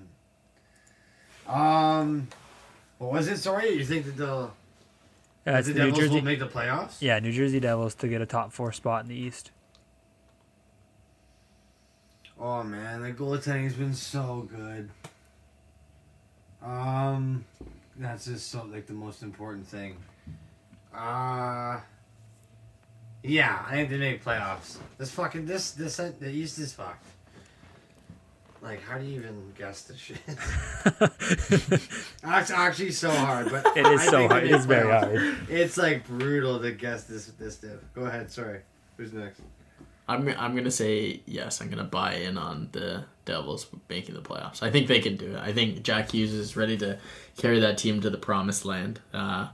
And Mackenzie Blackwood too. He's gonna just stand on his head. Next week or so, Nico Heischer's gonna come back, slot into that 2C spot, and they're just gonna make the playoffs. And then they're gonna probably lose in the first round. But pieces are stepping up everywhere you look on that team, eh? Yeah, that's true. Ty Smith looks unreal. Oh, unreal, man. I love Ty Smith. Yeah, I love Ty Smith in his draft year. Watching him in the dub, and I think I talked about him a couple weeks ago. Yeah, you did. Yeah. I love that guy. I'm still gonna sell it though. No way, really. I don't know. 5 games is not. I mean, they're still tied out of the playoffs. Like they're tied 3rd, 4th, and 5th with Boston and Philly. Yeah. Man, they've got a game. No, they don't have a game in hand on Boston. Yeah, they got one on Philly. But my thought here is Boston will probably make the playoffs. I think Pittsburgh's probably going to slide out. And I think Philly's not going to... I don't think Philly's going to make it. Philly's just putting up 6-1 games, but it's just half of them are for and half are against. Yeah, every year. They're too inconsistent. For a shortened season, I don't see them. They go on like a bad spell. Like they went on a 15-game win streak a couple years ago, and then they like blew it after or before. I can't see it. And if they go on even a 5-6 game losing streak, right now they're not gonna sniff the playoffs. They can't. There's no way. They need to win consistently. Lose maybe 1 or 2 games here and there. Weren't they the first team in a while to win 10 and lose 10 in the same season? Yeah, that's exactly what it was. In a row? They were, weren't they? Yeah. Yeah. There was actually a study done. I can't remember who it was, but it was at one of those stats conferences, and this lady came out and basically just showed how inconsistent the Flyers were compared to the rest of the league, and it's a decade long where they're just miles ahead of everybody in inconsistency. She ended up getting hired by, I think, the Philadelphia Eagles. But, there's a lot of numbers to back this up that Philly is just uncontrollable, and you have no idea what they're going to do any given week. It's true. Last one here. Actually, I got a couple more. I don't know where to put them. I'd say the Minnesota Wild, currently sitting in 2nd place in the West Division. They finish top 3. In the West. I'll start it right now. Go ahead. I'm buying this. I love this team. I don't know why. I hate the Wild because I'm an Avs fan, but damn, Kaprizov is fun to watch. Oh yeah. I think I tweeted it out on our Twitter page. I said this page is going to start becoming a Kaprizov fan page because the kid is unbelievable to watch. He's a highlight reel. He's a walking highlight reel. And it's not just he puts up a point every 3 games and that goal is like a highlight play. It's like he's just dancing around. He's not getting points every game, but anytime he touches the puck, it's incredible what he does. Yeah. Yeah. I think Höglander is a highlight reel player because every point he scores is highlight reel-esque, but he puts up 50% of point per game, and then he doesn't do a whole lot the rest of the time. Yeah. But Kaprizov is dynamite. Agreed, dude. I'm gonna buy on this as well. I think the Wild finished top 3 in the West. But yeah, you just watch Kaprizov with the puck. Anytime he touches the puck, it's just stupid to watch. He's so fun, so electric. There's a clip of him in practice, and he's just behind the net. And he literally is flicking the puck over the net, coming around and batting it in out of midair. Yeah. So nonchalantly, he's just so fun to watch. And then also guys obviously their defense is unreal, and has been for a few years, but guys like Kevin Fiala have not, Kevin Fiala's got 20, 23 or 24 shots so far this year, and he's got 2 goals. That's a guy who scored almost a point per game last year. He's got 2 goals in 4 or 5 games. So he's gonna pop off. He's gonna start shooting the puck more. He's gonna keep shooting the puck. It's gonna start going in the net. So yeah, I think for sure they make top 3 in the West. I'm absolutely buying in on this one as well. One guy that's caught my attention a little bit is that Jakob Markstrom guy. Yeah, the goalie they've been throwing in a little bit. I don't even know if he's played a lot, but the bit that I saw I was really impressed with. He didn't win the last game I saw. I can't remember. Both been watching a lot of hockey, but he played great, and that was kind of that's always one of the biggest question marks for any team as a goalie. So he's all kind of off my radar. So that was a big one. Kaprizov is just so fun to watch. His first goal is a breakaway in overtime to win it. The kid's a star. Watching him set people up is so fun, and just the way he skates so effortlessly and. And just with so much control, I think they could do it. And you know what? I think the West is very surprising. The West Division, I don't know. Like I said, I got a couple games at LA that really wowed me. I was kind of like, "What the fuck is that?" The Blues, I don't know what they're gonna sit. The Avs, I've been kind of shocked by this year so far. The Wild shocked me. The Golden Knights, not so much, but. Most of the stuff in this division, I wasn't exactly what I thought was going to happen. Pardon me. And yeah, the competition's so weird in it. That, I can't tell what's going to happen there. Yeah, the Avs have had some bad games. I mean, they got shut out by the Ducks last night, but they played pretty well. They hit, I think, 5 posts, and they basically controlled that game the entire way. But John Gibson is John Gibson. He got lucky. He has skill, and but a couple of games they've come out just completely flat. And it's really their first year of being the favorite, and they don't have that underdog mentality kind of thing. Even last year they had that still, but yeah, I don't know if it's getting to their heads a little bit, and they got to kind of just focus up. I think that's one of the main reasons why you see so much volatility in playoff teams and how not a lot of teams can continue on their playoff success year over year is because. You lose a year, then you're all revved up because, you're the underdog, no one's thinking you're going to do anything, and then you get in the playoffs, and then you come into the season next year, and everybody's like, oh, yeah, they're going to make the playoffs, and then you kind of lose just a little bit of that mentality, and that's just enough to slip you back out of the playoffs, and then you just rinse and repeat that. Yeah. I don't know. Yeah, that was one of my notes, Mike, was, the Avs are, what are they doing? So it's an interesting take from you. I like to hear your thought. Obviously, you follow them pretty closely. So hopefully they turn it around. I think it'll be good experience for them to kind of they're young. They're a young team, right? So it'll be good for them to kind of get the experience of like not necessarily being the underdog, but being the favorites, and the adversity that comes along with being the favorites rather than being the underdog. Because if you lose a game or two as an underdog, it doesn't really matter, but you lose a game or two that you should have won as the favorites, and then everybody's looking at you like, what the fuck are you doing? So, yeah, it'll be interesting. I'm sure they'll turn it around. It just shocked me a little bit coming out of the gate. Yeah, like 3-3 is not a bad record. Like it's a record you can work with, especially since you're. It's crazy. Everybody in that division has played 6 games. You got all these weird things around with the divisions, but everything there is. Everyone's consistent. Continuing as is. Yeah. And so there's not a lot. I mean, Vegas is up top 5-1, but everybody else is basically lumped in within a couple points. So.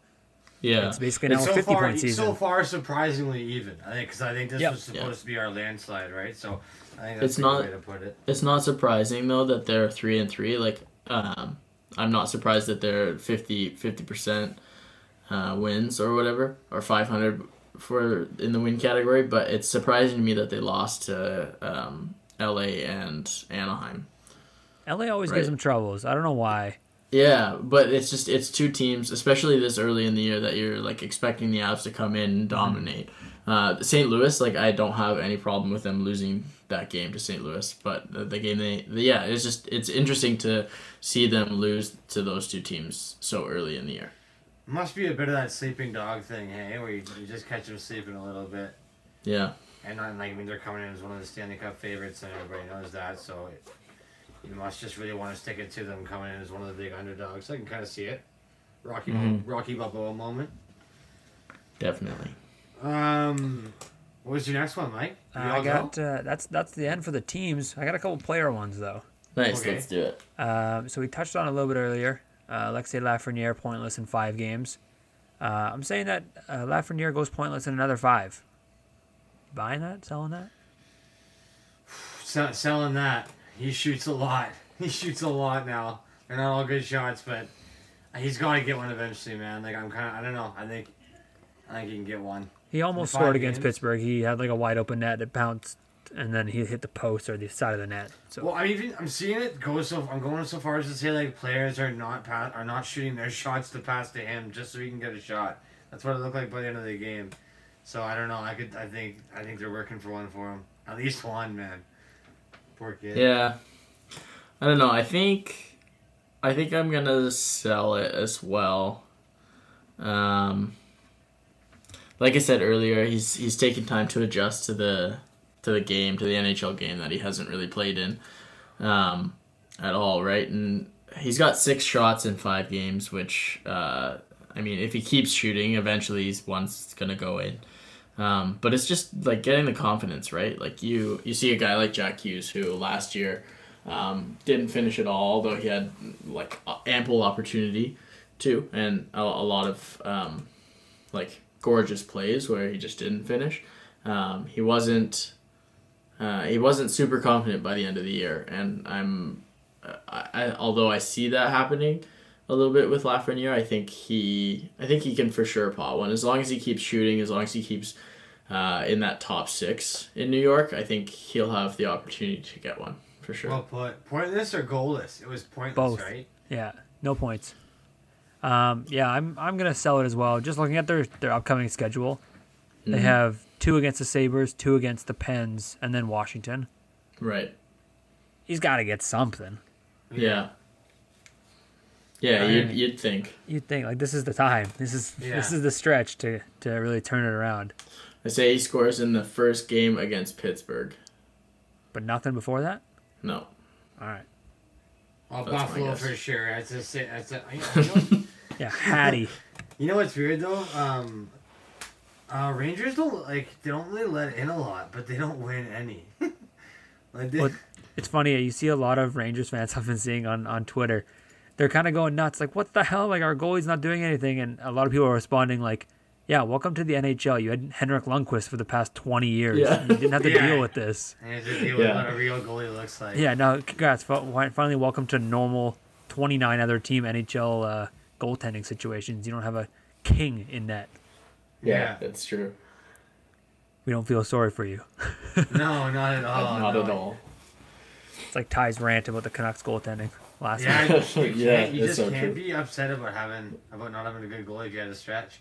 Like, man, when we lost Kipper, I was like, in Calgary, I was like, okay, like, I'll take my licks for the next however long. Didn't think it'd be that long, but we got Markstrom 10 years later, so let's go. Yeah. Man, Markstrom is so good. Yeah, like, I'll touch on that quick, man.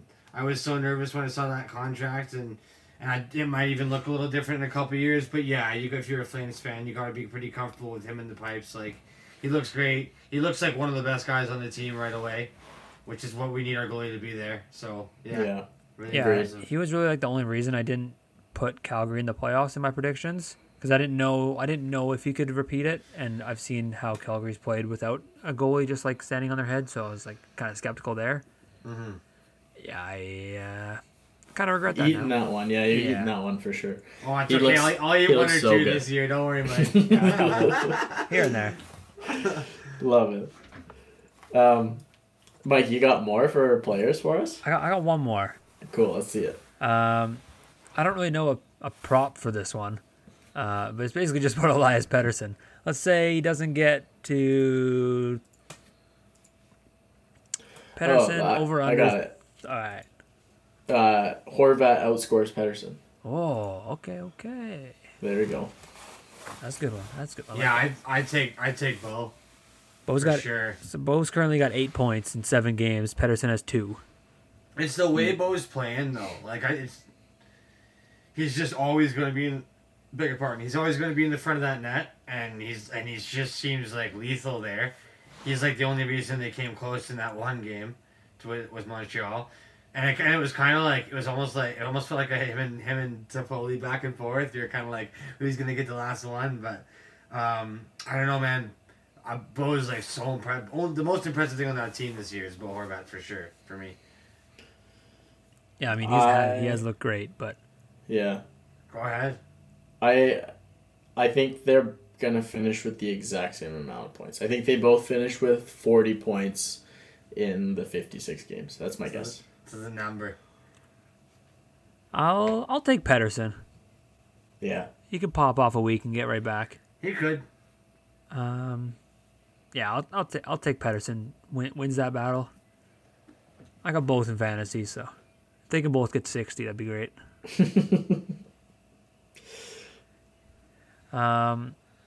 Quick note I wanted to bring up.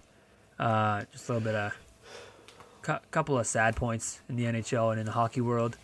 First of all, I want to extend thoughts, wishes, prayers, everything out to Linus Ullmark, goalie for Buffalo. His dad passed away Monday evening. It was about, I think it was 5 o'clock local time in Sweden.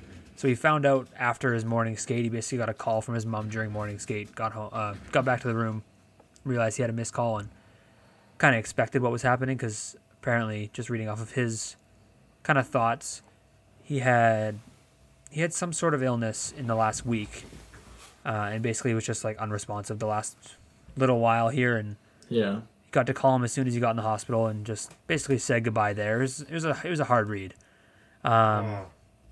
But yeah, obviously then, so they found out Monday morning after the morning skate. The Monday night, they played against Philly, and they stomped them 6-1. Obviously, Ullmark didn't play net. Carter Hutton was in net. But after the game, they gave away the game puck as like a kind of like the MVP of the game, as most teams do now. They got like hats and stuff like that. But Jack Eichel awarded it to Ullmark, which was super awesome. Yeah, that's awesome. Real good leadership play by Eichel, and yeah, it's a sad time, but when you got your boys around. Yeah, just to be able to play hockey too right now, it's definitely gotta help with it. You got your family and you got your hockey family as well. You know, we've seen this before where some players are able to take kind of really emotion that's thrown at them that life can throw at you in such extremes, and they can kind of put it into their work. We'll see if that can happen, and it's definitely not easy, but we've seen it happen, things like Craig Anderson and his wife and stuff like that. It's a lot, you know, so maybe you know, if he can get in the right headspace and he's got his boys around him, he can really make this a season to remember and do one for his dad, you know. And then second piece of news coming out of the WHL this basically yesterday, Sunday. Kamloops Blazers forward Kirill Sapotic. He's a 19-year-old kid. He got in a snowboarding accident over the weekend. There's not a lot of details about what happened, but a lot of the news reports are coming that he's some sort of paralyzed. So obviously his hockey career looks over, and it's a big life-changing results, and you got to feel for the kid. Absolutely. So sad. I've seen multiple shout-outs from young players around the leagues. Yeah, it's there's a nice message by Connor Zary. He was a first rounder this year. Basically, they're best friends, and Connor's mom, I'm assuming, just same last name, started a GoFundMe for him, and in about a day, it had a $50,000 goal. It's now at $130,000 as the time we record. Yeah. I know I tweeted out the link at our Hosers panel Twitter, so if you want to go support it. That's awesome. You can find that link there. It's super rough for a 19-year-old kid with incredible upside. That he's, like we said, I don't know a lot of the details. They haven't really released any. Obviously, they don't have to. You don't have to know the mountain, do you? Sorry? You don't know the mountain, do you? I don't. Just curious. So sad though, like it just to lose the ability to like do something that you love so much in hockey because of something else that he probably loved so much is just, it's heartbreaking. So definitely thoughts and prayers out to him. Hopefully he can recover to the point where he can be mobile and maybe move on his own or however. We don't know all the details, but definitely thoughts and prayers. Yeah, if this happened to such a young guy, it's a tragedy, and we're all thinking about you, man. I will be all week, I know it, and if you can make a donation, it'll mean the world if we can get that number up there, because I mean no number's enough, but we'll be thinking about you all week. Yeah, definitely. Like I've said before, I work with the Kelowna Rockets in the WHL, the Department of Analytics, so I've seen Sop play a lot. He's a good player, and I read that news and I was like, that's crushing. Yeah. But yeah, hopefully he gets back to. Obviously, we don't know the amount of. I don't even know if paralyzation is a word, but hopefully it's just paralysis. Paralysis. Ooh, yeah, there it is. There it is. That's the late pod. The late pod gibberish. Yeah, I wouldn't have known that at noon. I never would have had that. I mean, all the best to him and his family going in right now, and like we said, hopefully it gets back to. Hopefully it's not too bad. For sure. But thoughts and prayers. I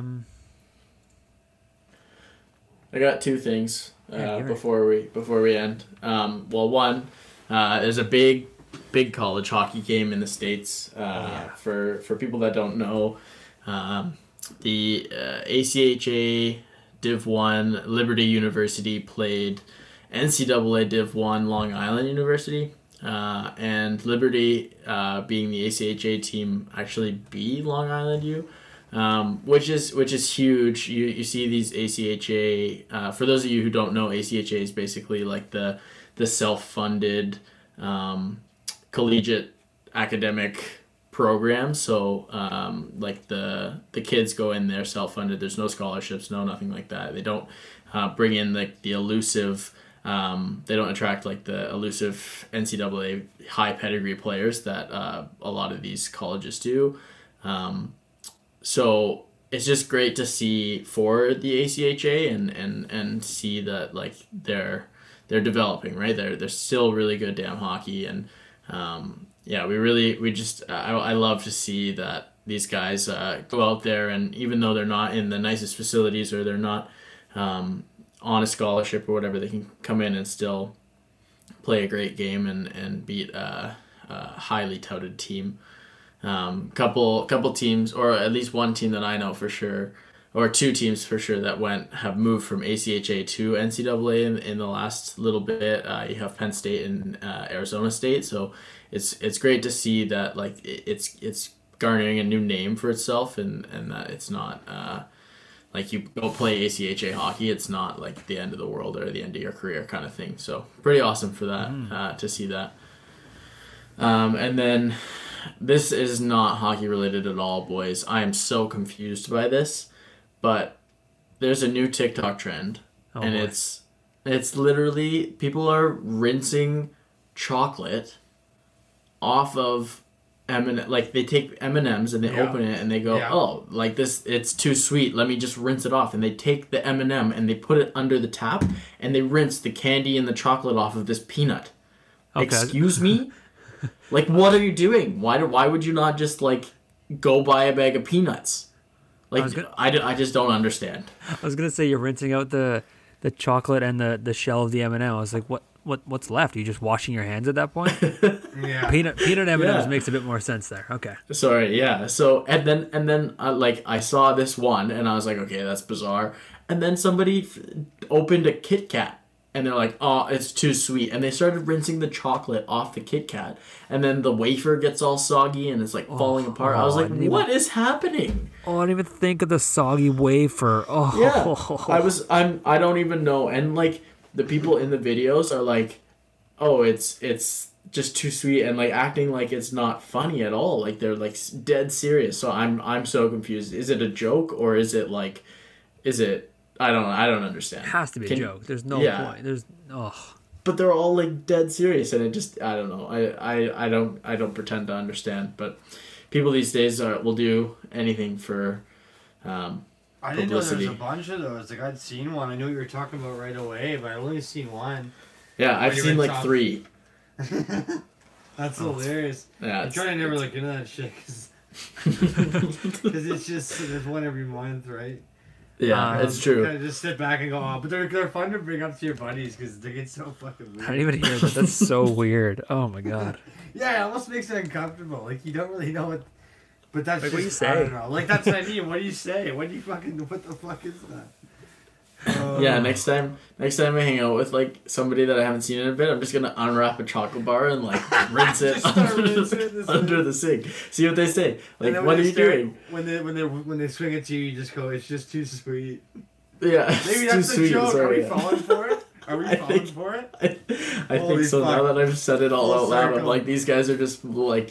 fucking with me. It's all sarcasm. But it's just M&M and Kit Kat like making bank. Just like, oh, I know. We'll get them to fucking rinse it down the drain. And we'll just make it viral. Imagine just like, I'm going over to my buddy's house and it's like, hey, I brought you a Kit Kat. Do you mind if I use your sink? Like, what? It's just too sweet. Yeah. I'm gonna bring it back to hockey because do it. Yeah, sorry. That was enough. Swing it in. Big news, huge news. The NWHL started this week. Nice. That's awesome. So what? The NWHL, the National Women's Hockey League. Oh, yeah. Yes. They stream all their games on Twitch. I think it's just twitch.tv/NWHL, I'm pretty sure. They actually got a lot of viewers this week. So basically they're doing like a little 6-team tournament or like a little mini bubble, basically. So all their games are streamed on Twitch every day. And then the last, I think, semifinals and finals are all on NBCSN. That's awesome. They're picking up, like, tens of thousands of viewers. And, it's great hockey. Like, they have good broadcast teams. They've had the neutral zone is, like, a darker blue ice. So it adds, like, a little aesthetic to the ice. Oh, that's interesting. Great goals. Like, they've basically every team's played 2 games so far, and they were like throughout the weekend. And I mean, some of the logos are great as well. Yeah. Let alone the plays. They got some good logos. They got some good team names, and it's been good hockey. Yeah, I'm looking at the Twitch page right now. The first game yesterday. Almost 20,000 views, 19.4 thousand views, and then second one 17,000. That's awesome. The neutral zone looks bizarre. 5 hours ago was like the open. It's like a trailer or like a bunch of interviews and stuff. But I don't. What a good day, no NHL on. Yeah, true. There was no games today, just Saturday and Sunday. That's awesome, though. I'll have to watch them. Are they just Saturdays and Sundays then?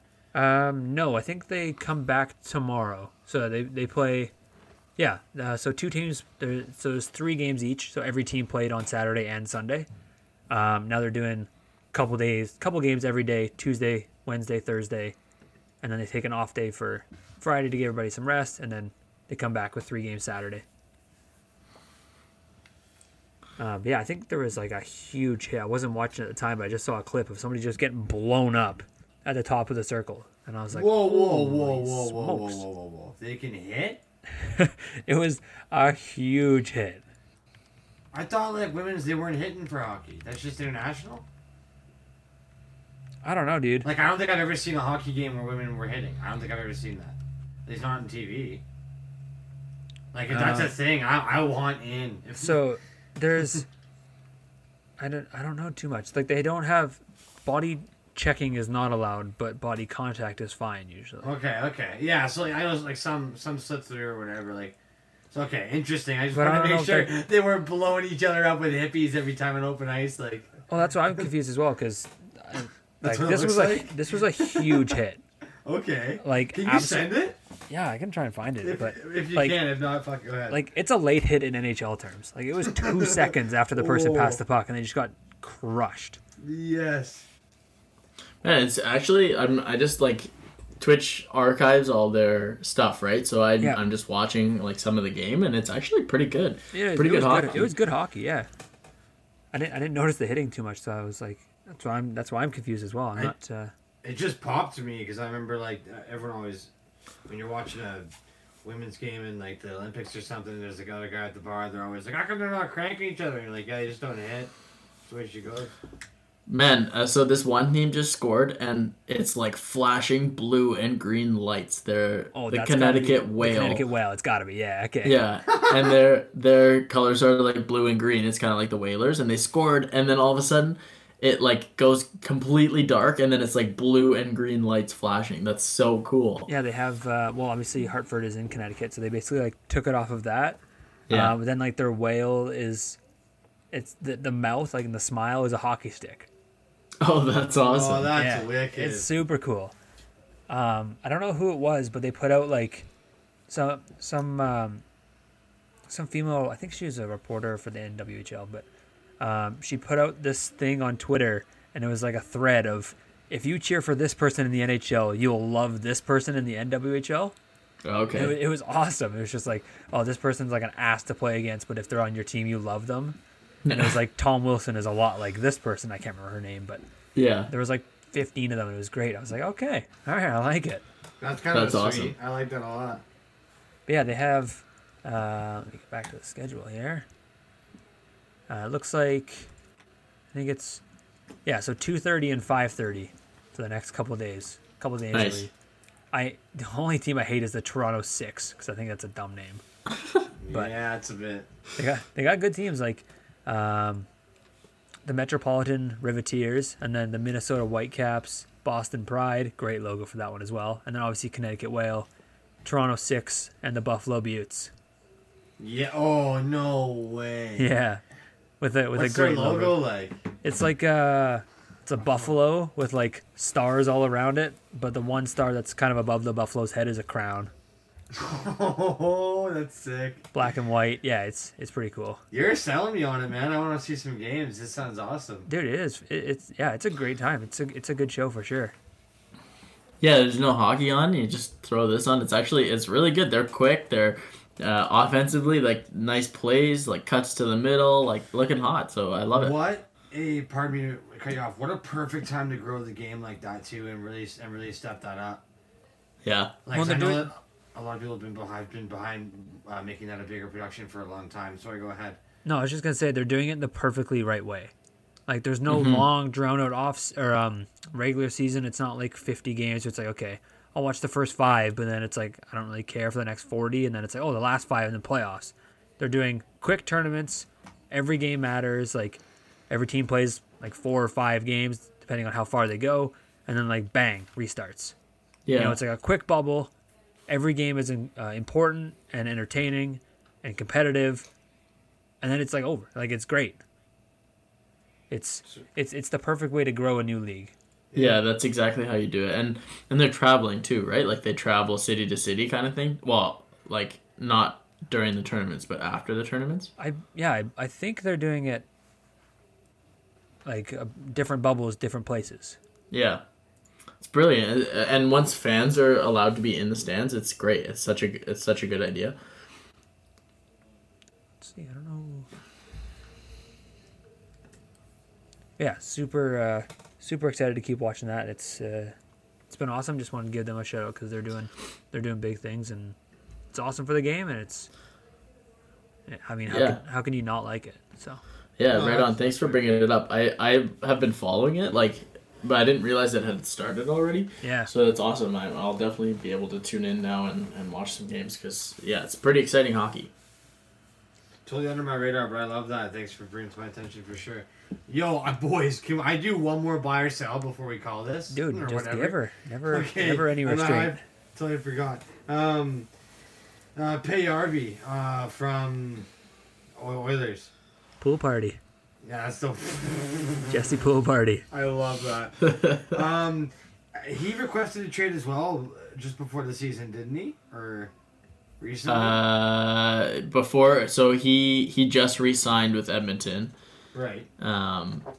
He played in Europe last year, and he had requested a trade before he left, I think. Right. If I'm not mistaken. Mm-hmm. Yeah, because he was sick and tired of not playing on the top two lines. At least good minutes, which I understand. He's playing a lot better, like that I've seen him, and I think he's even been getting top line minutes. Yeah. Does anyone think that he gets traded, that this raises his trade value, and that they move him for a piece, or for a couple pieces? Interesting. I could see him not being... When's the trade deadline this year? It's like April... Oh, I'd be guessing now, but I thought like 23rd, but that seems way too late. Lots of time, and he's playing well. I just wonder if it's good enough that people want pieces, and I can't think of a place off the top of my head, but I'm sure people are looking at him. April 12th. There we go. Good day. Honestly, Ty, if he sticks with on that top line and continues to play well with Nuge and McDavid, because that's where he's playing right now, I would really doubt that they try and trade him. Simply because I think the whole reason he wanted out was because he wasn't playing in Edmonton. So he'd probably be pretty happy playing top line minutes there. And then also... Edmonton has had a serious lack of depth scoring for a long time.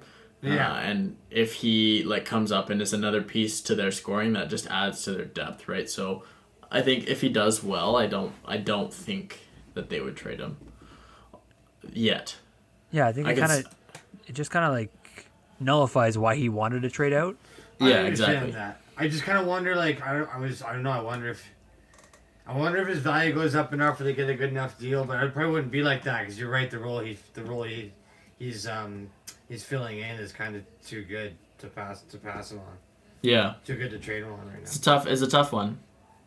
Yeah, it's a weird situation for Edmonton because if you're getting the asking price that you wanted it originally, that means he's playing well. So you don't want to trade him because he's playing well, but that's also when you get your price. So. Yeah, I wonder. It might just be a perfect timing thing. They might leave it. They might just see a superstar out of him this year. One more. Has anyone watched any of Evander Kane? I know San Jose is not the most riveting hockey these days. Have you watched any of him when he's out there? It kicked me out of my survivor pool last night. Oh no, really? Yeah, we had Minnesota. Oh, that's so shitty. He looks tense. Doesn't he look tense out there? I would be too if I owed that much money. Yeah, no shit. Plus, I know he's chirpy and everything, and he looks pissed off, and things don't look right out there. And he still plays pretty good hockey. He can score, he can shoot. He's out there, he's dirty. But man, I still see him chirping, and that must just be a show in there chirping that guy right now. Yeah. You imagine the stuff flying his way. You can't say anything. I wouldn't even want to go to work. I just wonder how that's gonna pan out. Yeah, wait till Reeves gets their first game against each other. Have a field day. Yeah, it's going to be great. Hopping right back into the Winnipeg Oilers. They said that last game where they The buzzer beater by McDavid. Draisaitl. Draisaitl? I thought it was McDavid behind the net. Okay, well, whatever. Yeah, well, McDavid passed it out to Draisaitl to score. Oh, yeah, pardon me. Man, what a game. That game was so back and forth. Like, both teams were just being so impressive. And what a finish. Like, right down to the wire. Like, it was an electric finish. It was so fun to watch. And, like, seeing all the players, like, not knowing if it was in. But, like, all the Oilers, like, thought it was in. So, they were so sure that, like, Winnipeg was kind of thinking it was, and then you kind of saw it was. You saw how crushed they all were, and they play them again on Wednesday night. So that's one to watch for. Yeah, it was 2-1 with 6 minutes left in the game, and it ended 4-3 in regulation. Yeah, yeah there you go. I can't remember how it happened, but it was like bang, bang, bang, and I was so into it, I was yelling at my house. So that was a fun one, man. I can't wait to watch that rematch too. Takes it. Yeah, just going back to our point that we've said for 3 weeks, every Canadian game has been incredible. Yeah, it's true. They're all super fun to watch. Yeah, yeah, man. It's so fun to watch the Tkachuk brothers this year. I haven't even seen them play each other yet. I haven't seen the Battle of Alberta yet. Like I haven't really seen much Calgary yet, but I can't wait to see more. I think that's kind of all I had. Let me see. Just quick injury notes. We didn't really go into injuries at all, but I don't think we did. Joe Thornton's out about a month and a bit with a rib fracture. Oh. Morgan Frost on the Flyers, he's out indefinitely with a dislocated left shoulder. Philip Myers is week to week, same Flyers, with a fractured rib. Josh Manson, defenseman for Anaheim, is out 6 weeks with an oblique injury. Jamie Benn exited their first game. Maybe it was the second game. No, I think he. Second. He left the second game. Really? He's questionable with the return for the next game. We're not too sure. I haven't got a lot of information about his injury, but he's nursing something for sure. Other than that, that's a tough. Couple Pittsburgh defensemen are out. Marcus Pettersson, good young guy, he's out week to week. And Juuso Riikola is considered long term, according to Mike Sullivan. Yeah, I think doesn't Pittsburgh has like their 8th, 7th, 6th, and 4th, like D-man out, something like that. Yeah. Yeah. They're getting crazy. Hit. Definitely, they can't afford to lose very much more. No, they don't have much to go with in there anyways. So. Yeah. Man, is it sort of inspiring or cool to you guys to see what Washington can do without all those guys? Yeah, I was gonna say that. They just keep winning. They haven't missed a beat. Like I expected a to see a hiccup, to see the loss of Ovechkin, but I didn't like I thought I would. Like they're winning all their fucking games still. Yeah, I had a weird brain fart where I was looking at the betting lines for their first game against Buffalo's the day after everything happened. I was like, oh, Washington's the underdog? I'm just going to hammer Washington.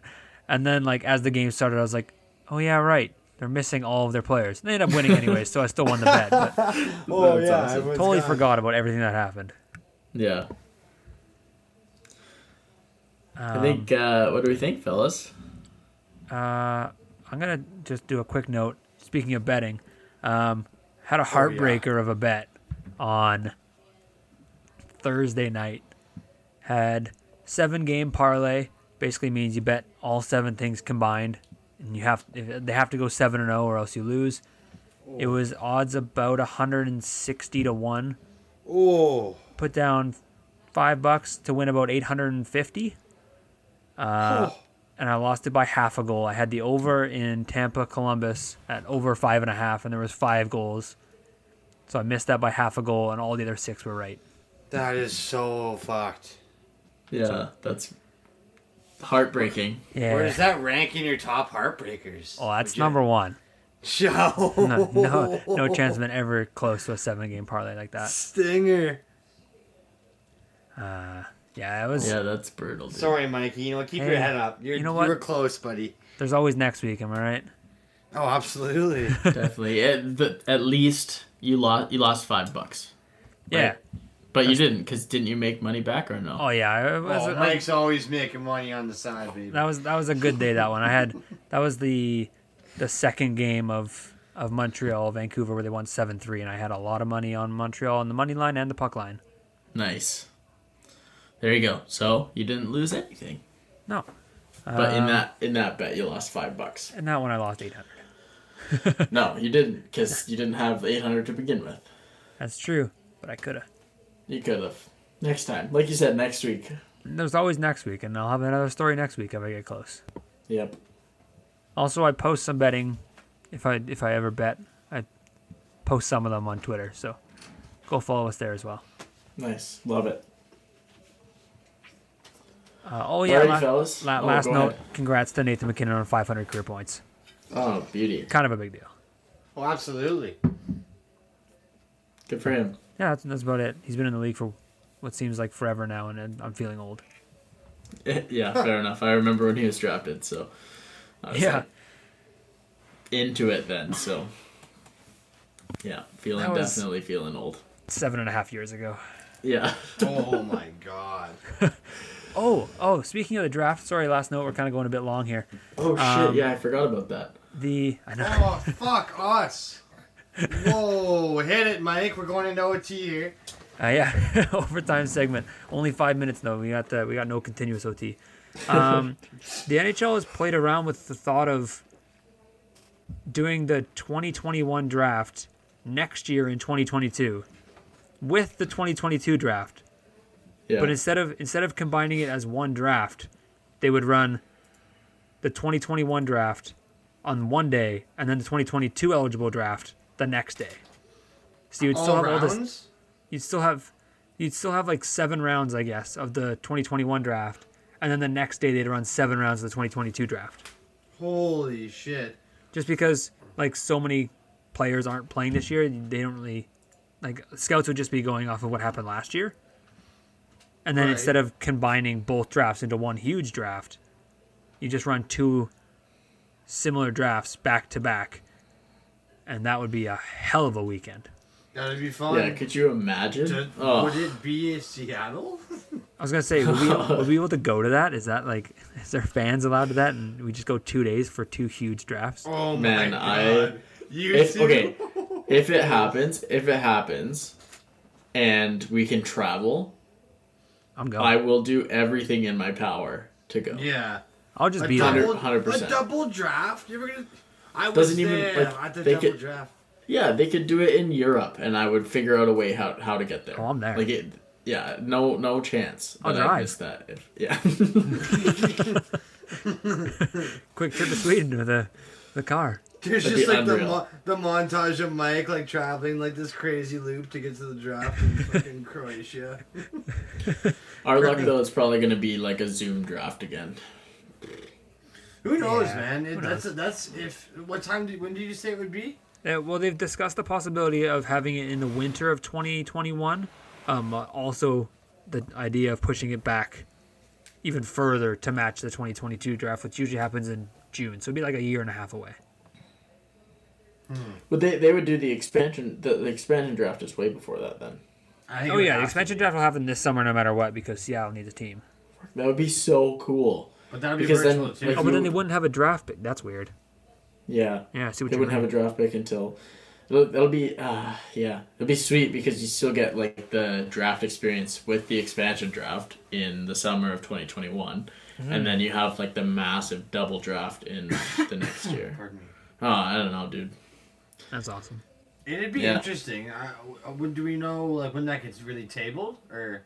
It'll be depending on if teams play this year. Like, obviously, the CHL has some plans coming back, but obviously, if that gets canceled and everything, there's probably a better chance that it gets pushed back to like December. Because then hopefully teams play in October and stuff, and they can kind of go off of that. But right, yeah, well, and like the WHL is only supposed to play like 24 games or something, so yeah, like this is a very small sample size to be able to like draft players on. Although they are playing in Europe right now, right? Like most of the the Europeans names are playing. Well, and like most of the big names for next year's draft, like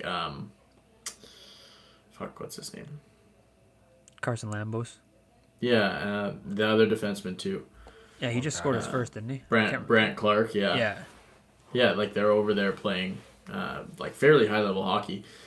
So, but that's, if you have, yeah, it's like 10 picks. Yeah, I guess that's fair. You need 7 rounds. That's true. That's very true. It'd be tough.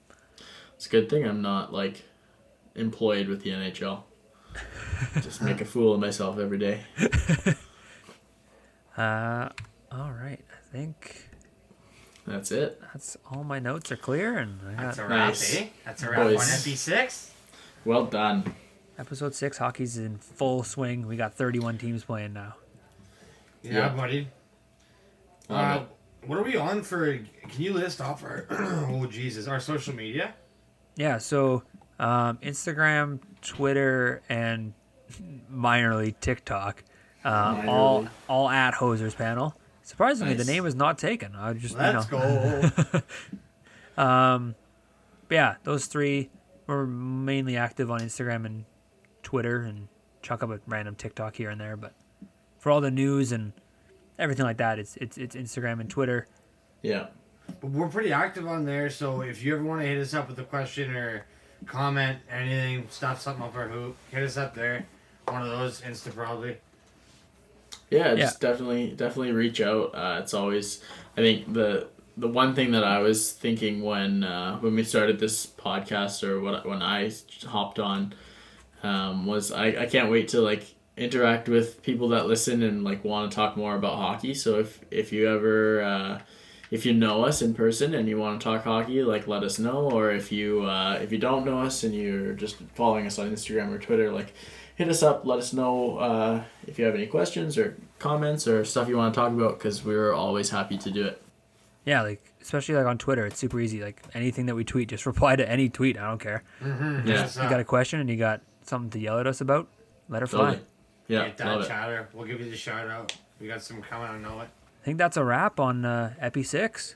Right on. Love it. Yeah. We got a pretty slow night in NHL, so it was kind of a good night to record. We might be switching it up to Sunday evenings. We recorded out Monday mornings instead of Tuesday mornings, but for right now we're gonna keep rocking with Mondays, but we'll see. Yeah, love it. But, thanks for listening, guys. Appreciate it as always, and we'll catch you next week. Yeah, and if you're enjoying it, it's also follow or subscribe, whatever the platform that you use, terminology uses. Let us know. Follow us wherever, and we will see you next week. Thanks, everybody. Always a pleasure, guys. We'll see you next week. Hosers out. Go Bolts.